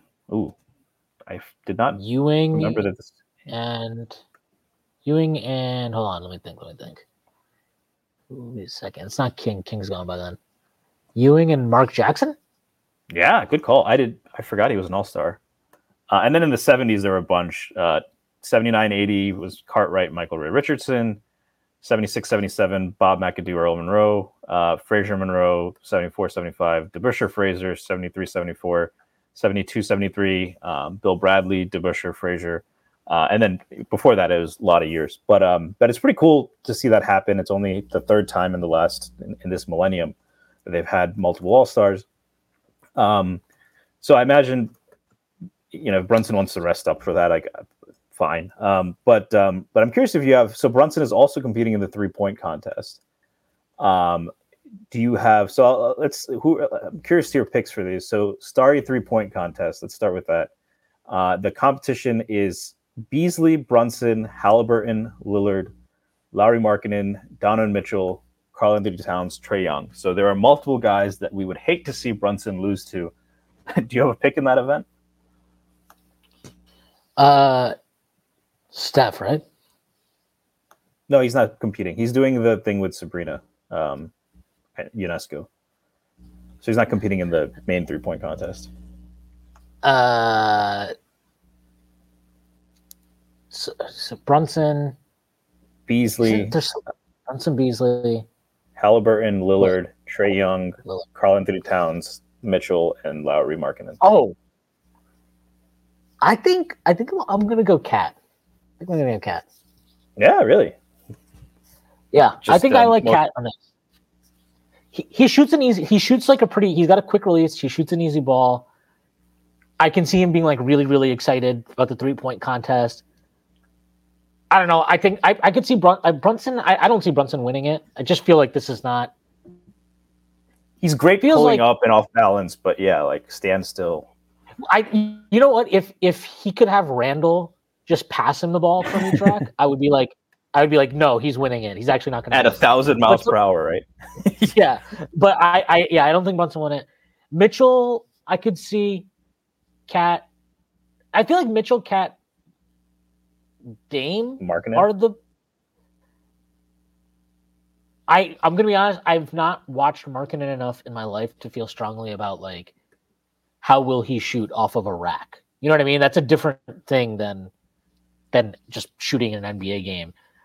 So just based on what I've seen, I would I'll say those would be my three favorites. But I kind of like KAT. Yeah, no, I think KAT's a good call. Uh, obviously, one of the best shooters as a big man, very easy ball. Um, Halliburton is, uh, sorry, in advance. I I think Halliburton has a good chance because I think just the way his his set shot actually I think translates pretty well to this. Uh, it's a slower release, but I don't think I've ever seen someone run out of time. Um, now, if he feels rushed, maybe he shoots worse. Um, but I think he's someone to check out. I think Dame has competed in this before, right? So to the extent that you value experience, maybe that matters. But I think KAT's a good good guess.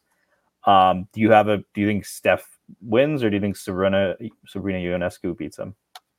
I would be lying to you if I said I have enough knowledge of Sabrina Ionescu to to make a, any type of judgment on a competition the two. But my assumption is Steph Curry is the greatest shooter ever, and I will just roll with the greatest shooter ever because of that. Though it'd be cool if Sabrina beat him.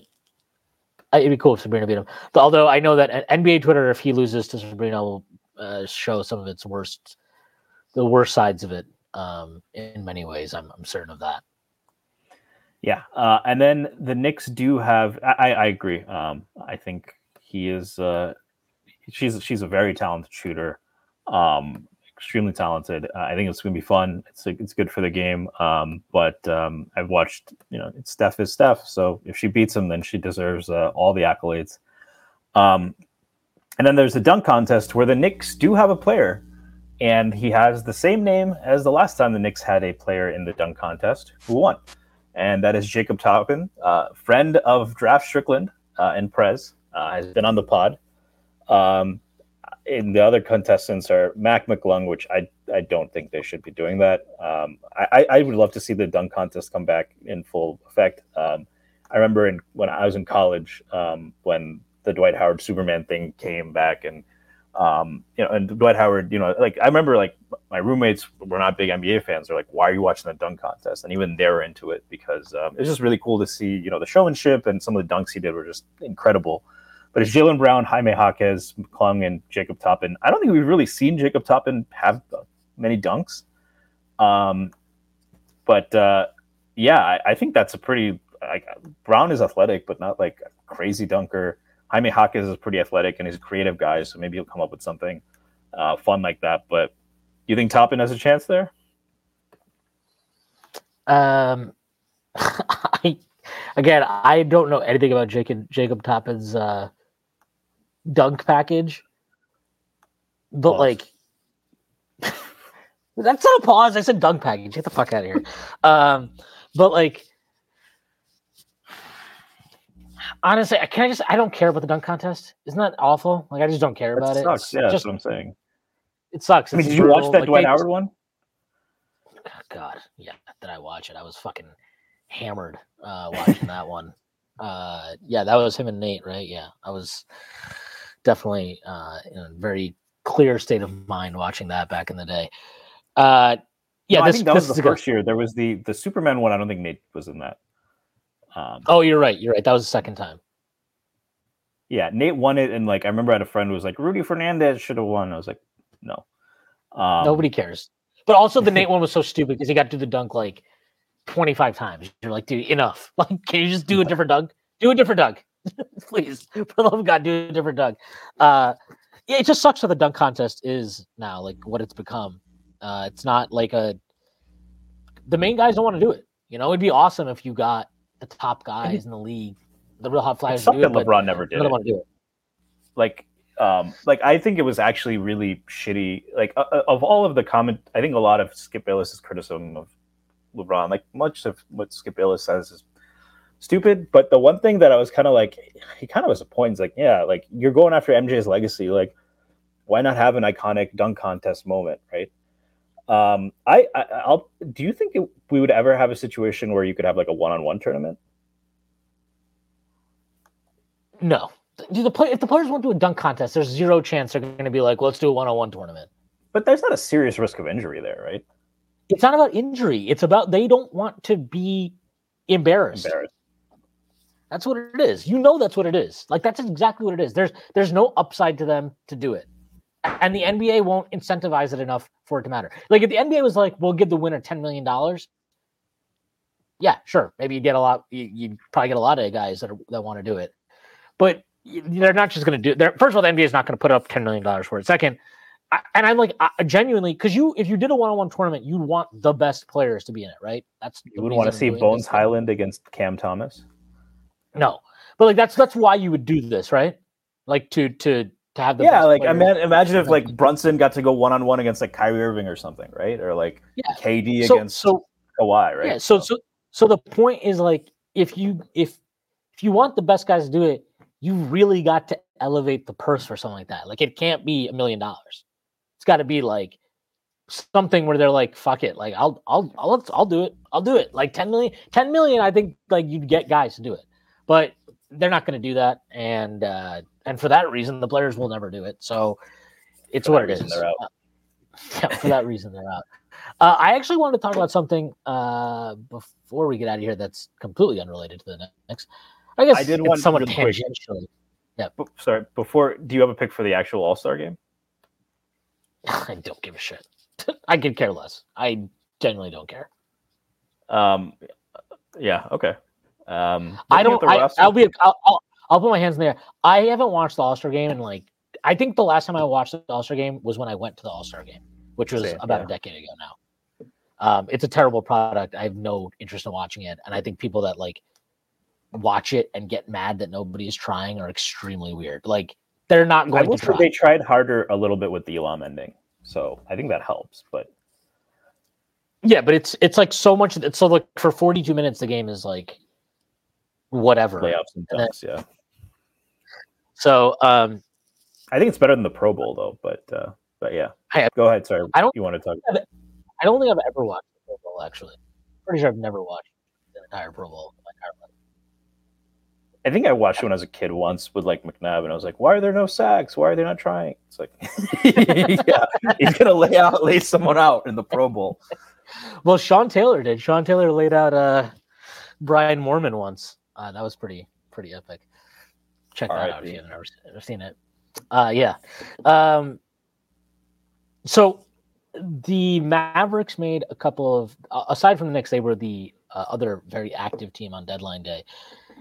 They traded a 2020 so they get they gave up a 2028 pick swap to OKC to get a 2020 2024 first which they sent out to Washington for Daniel Gafford.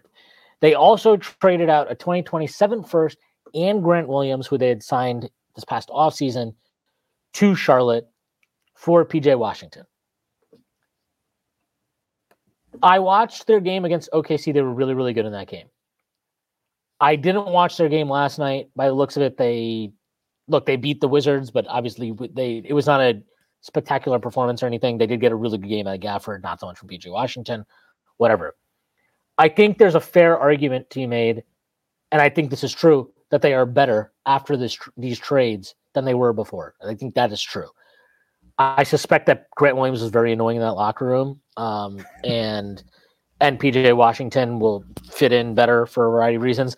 I also think I, I know that Grant Williams shoots a pretty good percentage for his career from three, and PJ Washington maybe isn't even as good as him percentage wise, but I think He's a shooter. PJ's yeah PJ's peaks as a val uh, as a as a shooter I feel like are a lot more game changing than what potentially game changing than what Grant Williams can give you even at his best when he's shooting from three.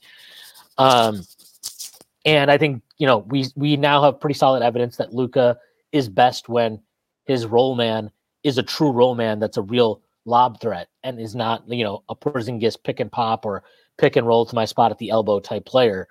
Um, so getting Gafford feels like a good good move there for them as well. Um, obviously they got Kyrie last year, which cost them a first in 2029 and some other swaps. They're pretty much out of picks until this summer when they can trade. I think they'd be able to trade after the draft this year, assuming they convey their pick. They'll be able to trade 2025, 2031, and a swap. Maybe they have another first somewhere. I don't know. They're pretty leveraged out, though, is my point. And I was, I, I, I, I don't know that I agree with making the moves they made at the deadline. And I don't agree with trading for Kyrie for a lot of reasons. But how do you feel about the argument that at some point you can't keep using the like, yes, they obviously fucked up letting Brunson walk. I think it's obvious they fucked up trading for Porzingis for what they got for him. Um, I think I think they fucked up. The initial fuck up to me is even training for Porzingis. So whatever you want to talk about those past mistakes they've made, I think that's fair game. At some point, you can't keep using the past fuck ups to to like shit on what they're trying to do currently because essentially what they're trying to do is salvage a competitive roster around Luka. So, in that sense, given what their roster is now, do you think that let's let's kind of like put the Brunson free agent thing as a line of delineation. Do you think from the point on of Brunson leaving their team to where they are now, that their overall maneuvering and free agency and trades and all that and what they've sacrificed out the door. And also they gave up a 2030 unprotected pick swap in the Grant Williams sign and trade this summer. So they're very leveraged out in terms of their picks and all that stuff and their control of their own draft capital. Do you think that using that as a clear line of delineation that where they are now, if you were a Mavs fan, you would be okay with this because you're just like, well, we have Luka. It is worth taking these risks because like you don't get an opportunity of having this level this level of a talent and when you do you have to be willing to move as many chips as possible to make their prime worth it So what what was the actual Kyrie? How much? How many did they trade for him? How many picks? they traded two first and a pick or a, a first and a pick swap I'll, I'll look it up right now Yeah. So I think given the cost and uh, I, the big the, Uh, risk so it's sorry it's this is what it is. It's they gave up dinwiddie who cares finney smith a 2029 first round pick and two second round picks in 2027 and 2029 then they gave up a 2030 pick swap in the grant williams sign trade. They gave up a 2027 first in the pj washington trade. And they gave up a 2024 first and a 2028 they they effectively gave up a 2028 pick swap to get daniel gafford Yeah, so um, you know they got they got a second creator, right? Which every champ, I don't care how good you are, you need a second creator. And the risk with Kyrie Irving was never his talent, right? Um, you know, I, he's shown it in the playoffs. He's first for a not particularly big guard. He's a pretty solid defender in the playoffs. Um, thought he did a good job on Steph in the finals. You've seen him in Brooklyn make play well, you know, when he played. Um, and you know, it's it's worked. The pairing has worked. You know, he's a ball dominant guy next to Luka, but when those two play together, they have a plus seven point one nine um, net, ra- uh, net rating this year uh, in 653 minutes. Um, they actually have a higher rating with Kyrie on and Luka off than the reverse. It's 5.19, but they allow you to they you know they have a coach who, who staggers them um, in Kidd, Uh, so that I think that was a, I, I, like for for what they gave up to get him. Uh, you you do that, and then the next thing is if you're leveraged out, now you say, well, you can't really. A, it's tough to add young talent, and B, um, you can't um, you know you can't trade for a star. Let me ask you this: Do you think a third star is really what that team needs? A third star? No. Yeah. I think you I have mean, so much usage tied up with Kyrie and Luka that really what you just need is like like this is the hard thing with Luka is I I don't know that he's necessarily selfish. I think he plays a brand of basketball that if you are leaning into it, which is fine, if you think he's worth it because of his extremely high talent level, I think that's a reasonable, obviously, uh, way to go about things.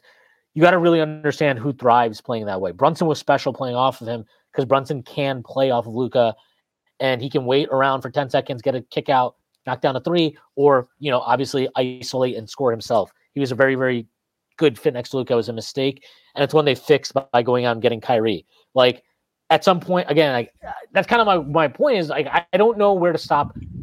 Is it fair to keep criticizing them for the Brunson stuff when maybe they've learned from that and they're like, fuck it, like we've got to just keep trying to add talent around this guy and and you know what we did fuck up with Brunson so let's just go get another guy who profiles very similar to Brunson and Kyrie who has experience playing off like we know Kyrie was awesome playing off LeBron pretty good bet that he'd be awesome playing off Luka, right makes sense um, but like, yeah, to your point, I don't think they need a, a third star. I think they need guys who can operate in lower usage roles, add value on def- on defense, um, can attack closeouts, and can knock down threes. That's basically what they need. They don't need a lot more shot creation. Now, if a guy like Jaden Hardy or Josh Green can pop as like a quickly level type of like, hey, you can be our second creator, third creator, whatever at various points, that would be a huge help for them.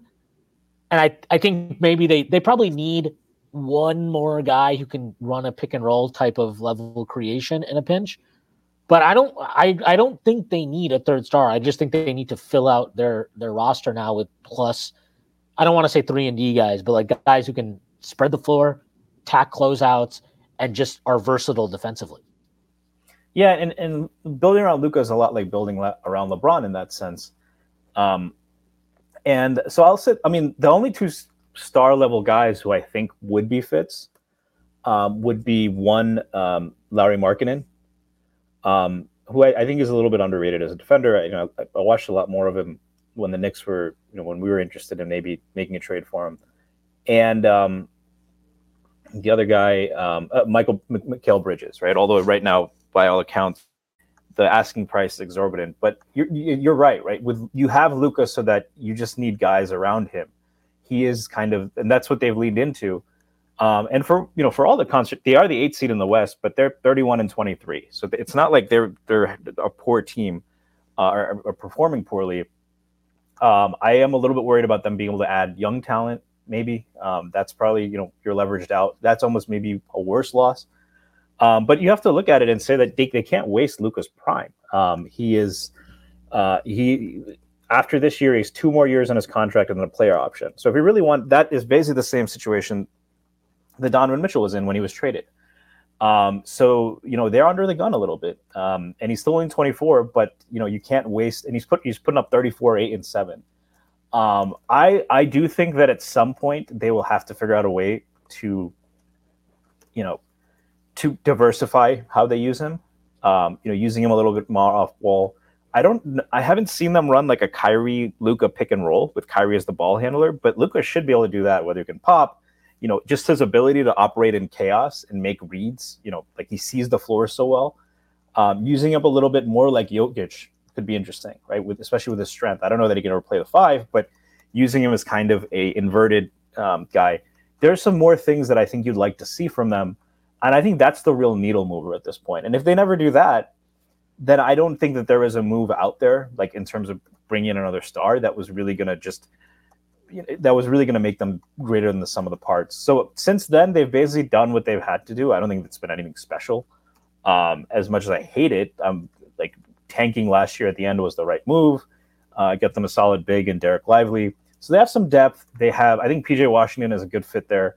Um, can stretch the floor, can post up, can can score a little bit on his own. Versatile defender allows you to have some lineup flexibility. Um, so I, I, I really, um, yeah, I, I think that they're leveraged out. It's a risk, but you you can't. It's not like it isn't even the situation the Knicks are in, where they have Brunson for another year, but it's a, cheaper contract. They're paying Luka max. He is arguably the best player in the NBA. I think there's a real case for that um, right now, um, given what he's doing this season. And um, and this isn't going for it, but I also think it's better than if they just went for it by trying to add a big name like a wash. Like I think this is better, for example, than like if they had tried to like add Dejounte Murray or something, right? A bigger name, better player than anyone they got.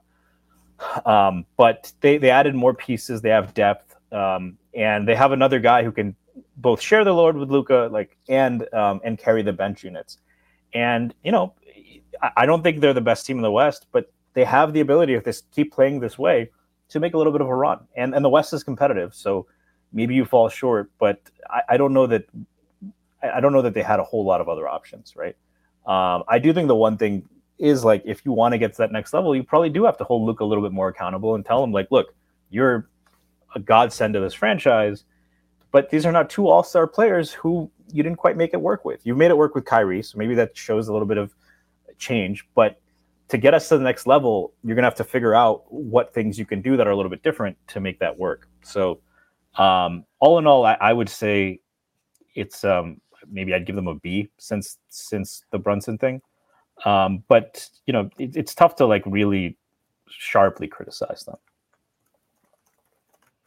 Um, yeah, I, I think I, am guilty of this too. And like, look, it's the thing is, this is something we've talked about with really with regards to our front office, where we give them credit for like, hey, when they make a bad decision, they don't stay married to it, right? They they find a way to pivot and they turn it into something else.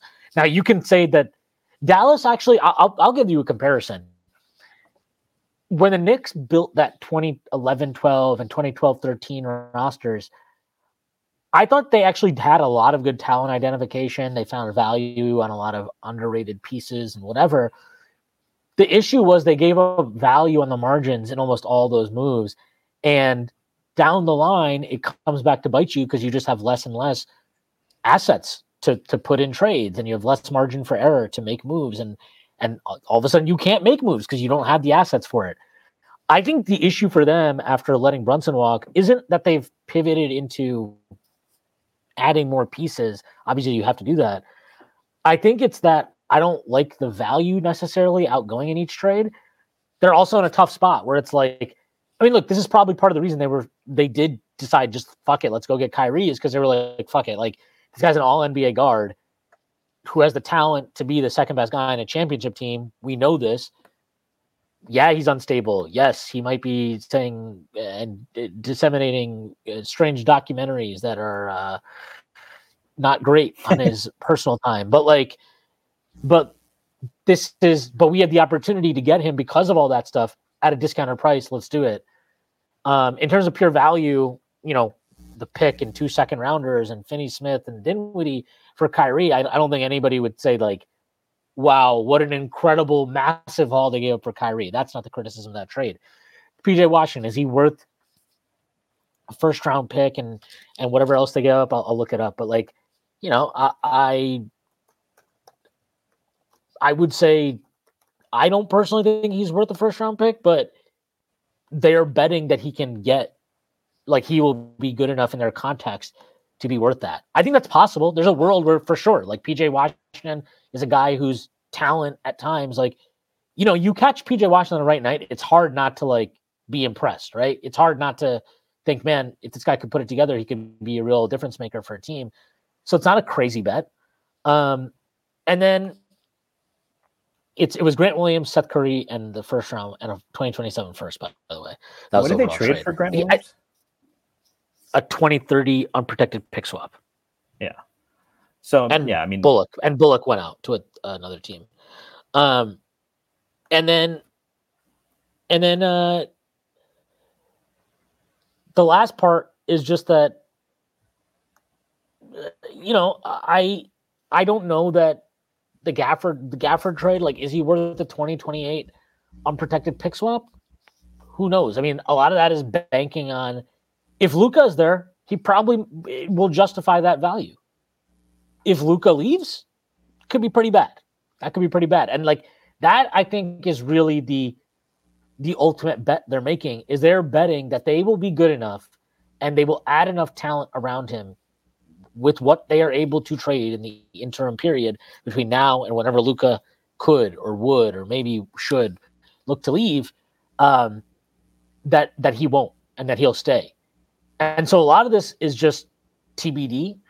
Uh, I don't love how leveraged out they are, but I do think it's fair. And I, I think there's a lot. I've seen a lot of pushback from Alex fans, and I, I, I agree with it. Um, in terms of like, again, you just can't it, at some point you can't keep using past mistakes to either one avoid making future moves and two for critic critics of them to keep harping on. And I do think like I'm guilty of like continuing to harp on like, oh my god, they lost Jalen Brunson for nothing. Oh my god, they gave away Kristaps Porzingis for basically nothing. Like at some point you got to a front office has to move on, right? They time time moves on. So like you have to continue to evolve and make moves. You can't be scared. You can't operate out of fear.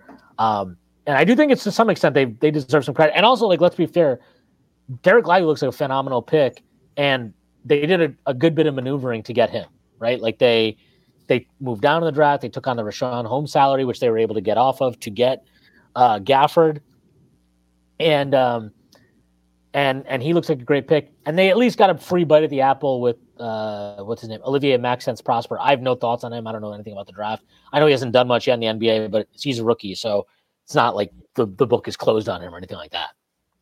Yeah, he has time to prosper. Um, but um, yeah, I, I, think we're in agreement there. Uh, before we get out of here on a completely different topic, uh, was was there anything else basketball related you want to talk about? Uh, I don't know. Not, not unless you do.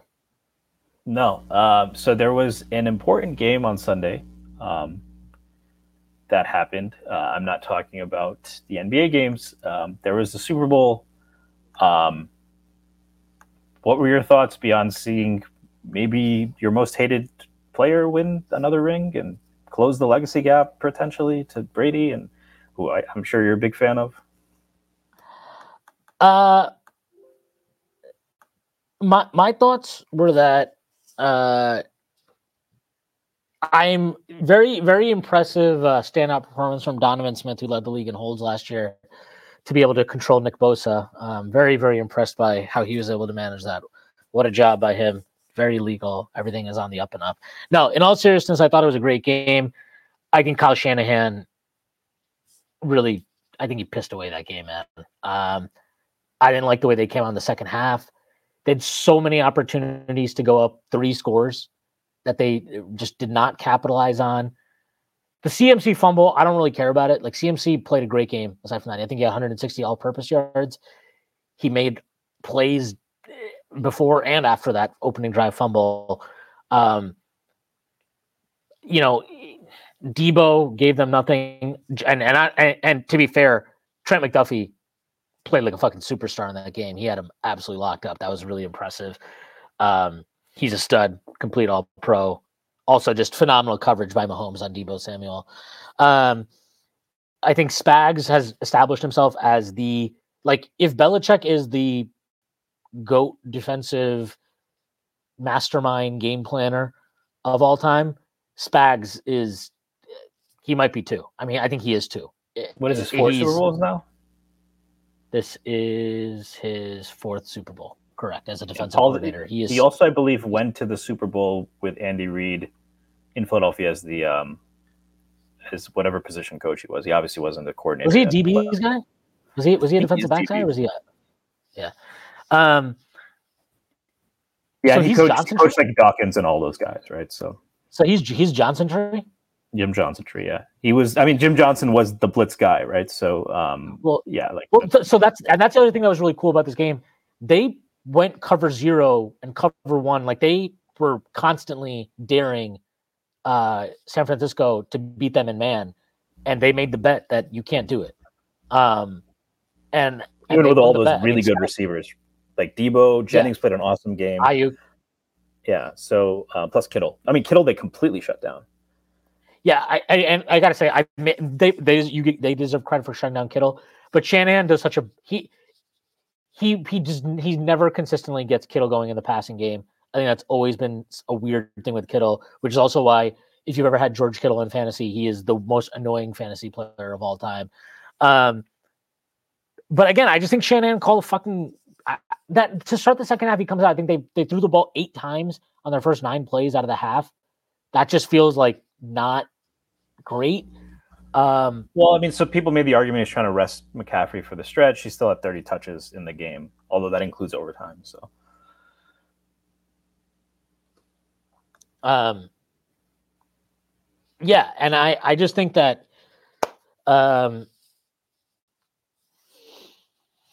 I, I don't know. I, I'm not a Shanahan guy, so I'm always gonna be biased on this. I just think that he he really, I think he choked that game away again.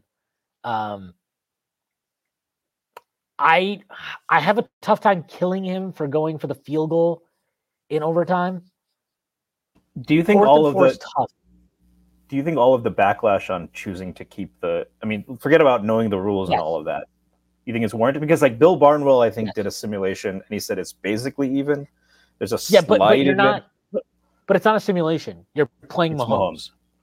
It's Mahomes. So like to me, that's a mistake because you want you want to know exactly what you need to do to win the game, tie the game, whatever, right? So, oh, uh, they scored a touchdown, but they went for one. So now you have the opportunity. If you scored, if you go down, score a touchdown, you can win the game. You have a chance to win the game. He and he didn't even seem to be like, I don't know. He, his awareness of that was just so weird that I don't know what to say. Um, Do you think there's an argument that the Chiefs defense was tired and so was his, so maybe there's an advantage to that? but your offense can get tired too. I never understand that argument. I'm like, I mean, I get it, but I'm also like, yeah, but I don't know. To me, I, I don't, I don't feel like Shanahan was doing some like 5D chess. I think he was just like, I want the ball because it's good to have the ball first in overtime. And his answer after the game seemed to indicate that he didn't know kind of the different rule. And I mean, his players straight up said it. Like, and I, I honestly, I don't think it matters if your players know or don't know. To be completely honest, as long as you as the coach know, then it's fine. But he didn't seem to know. That's that is the issue. Yeah, um, that is that is pretty concerning. I think it's pretty ironic. So go, go ahead. Sorry. I was just saying, and I think, by the way, like we didn't mention it, Trent McDuffie was uh, Chris Jones. Like, I saw somebody, uh, a Bills guy I followed, tweet this out yesterday. He's like, the difference between the Bills and the Chiefs is, he was like, in the playoffs, he's like, for the Bills, Mahomes, like Allen shows up, and then he was like, for the Chiefs, Mahomes shows up, Chris Jones shows up, and like Spagnuolo shows up, and that's, I mean, I, Mahomes. Look, you win three Super Bowls, you get the credit. Ultimately, like end of the day, I'll I'll shit on him, but right there's no question right now who the best quarterback of this generation or whatever is. I think people need to really pump the brakes on he's better than Brady or he's better than Brady ever was. People have this vision of Brady as like this check down artist, and I just I'm like, I don't think you guys actually Well, early in I his feel like career, didn't he was Tom a Brady. little bit early in his career. The first couple of Super Bowls, those were Belichick defenses, right? His first Super Bowl was twenty to seventeen. Um, Yeah, but they, they put they put up 32 on Carolina and they put up 27 on the Eagles. Like it's not like they were was- like I think it was 24, 21. But yeah, like I, I, it wasn't check down, but he was like he didn't turn into like like when it was when he got Moss that it really was like oh wow like he's a superstar. You know what I mean? It was still like yeah. it was still he more didn't have a number one receiver. Yeah, He didn't Troy have a number one receiver until then. Yeah, like he had like David Patten, Reche Caldwell, Troy Brown. Come on, um, but like he's he's the best of this generation for sure. Um, and then it's like you know however you want to order it, Brady, Montana, him, like those are the top three I think for as, as time being. Um, but like I think you, that's so you put him I up think, for like Peyton Manning.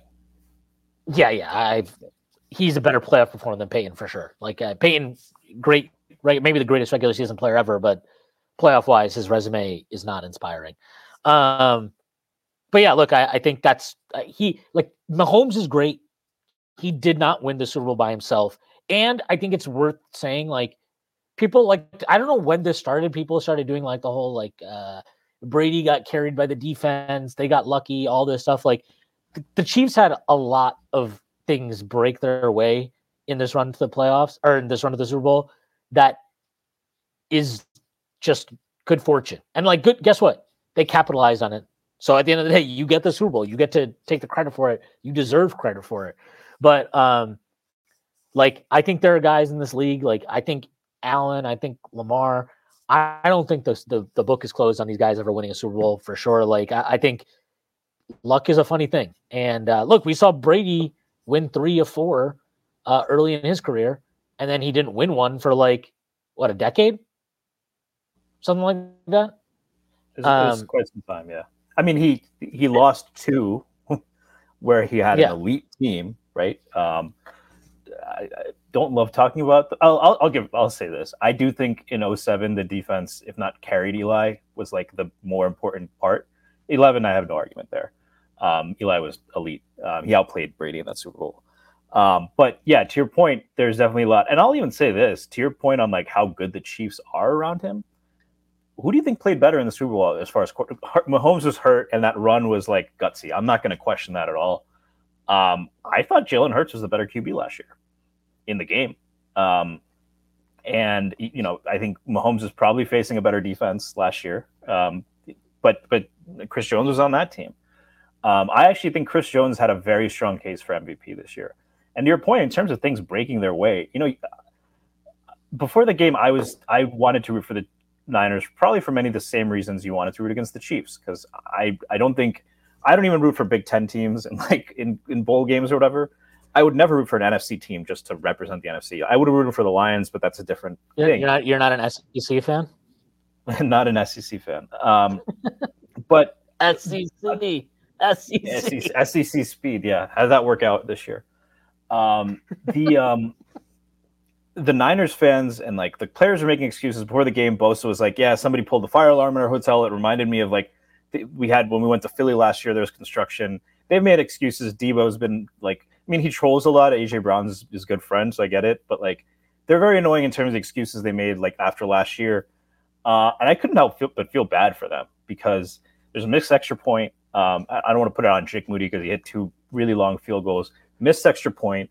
There was the punt punt that went off the guy's foot, um, which which reminded me. I don't know if you remember that NFC Championship game where they played the Giants, but a very similar thing happened. I believe it was Kyle Williams where it went off his knee, and that was also when I was full on. I mean, still am, but like I was like that was the year they went and beat Brady, and I was like, you won because that fucking knee, right?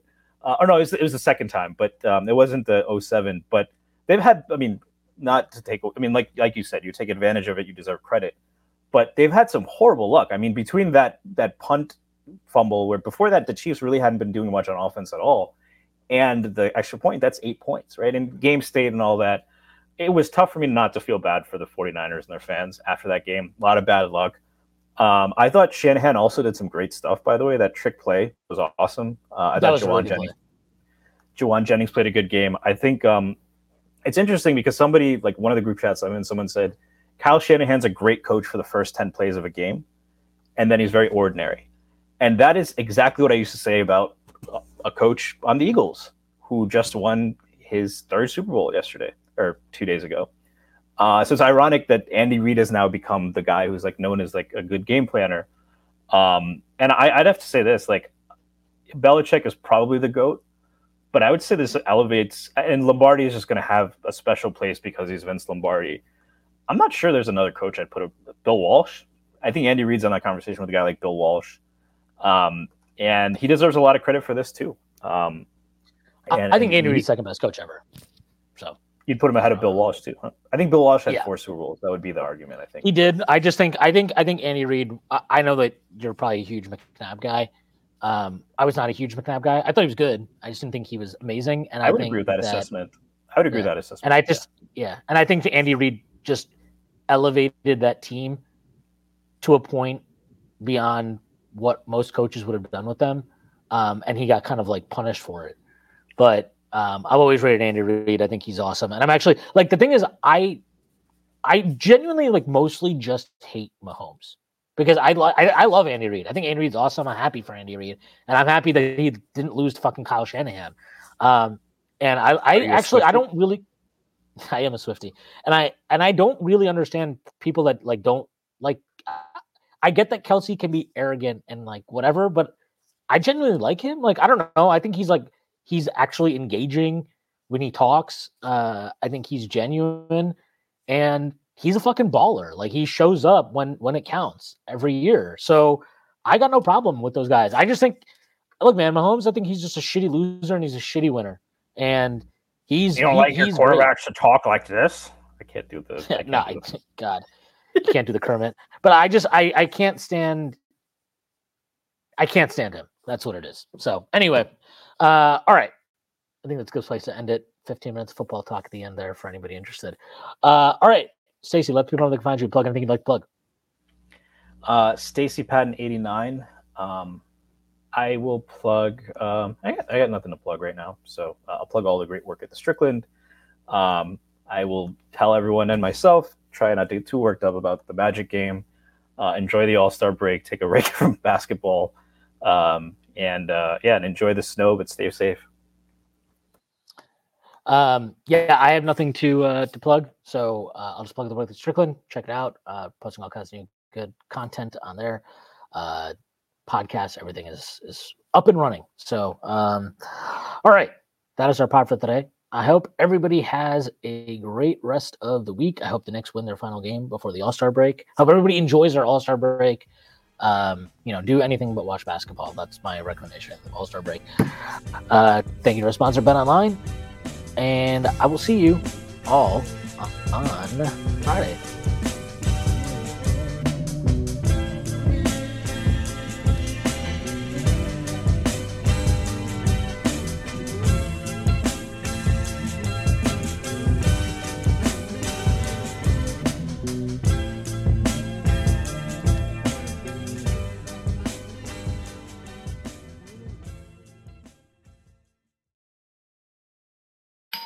Our house is a mess. Come on in. I'm Amber Wallen, internet comedian, plant queen, and host of your new favorite podcast, Fly on the Wall. Okay, that's pretty presumptuous to assume that this is going to be their favorite podcast, by the way. Like, come on, Amber. Anyway, that wasp that you just heard interrupt me is my husband. And co host Benjamin Wallen, also a comedian, and I host people at our home. I have a great wine collection in my cellar. Well, you it's not a mean the mini fridge? It's a mini It's a mini yeah. fridge. New episodes of Fly on the Wallen drop every Wednesday. Listen in as we discuss relationships, books, and keeping our sweet baby kid alive while we make laughs on the internet. Subscribe to Fly on the Wallen wherever you get your podcasts.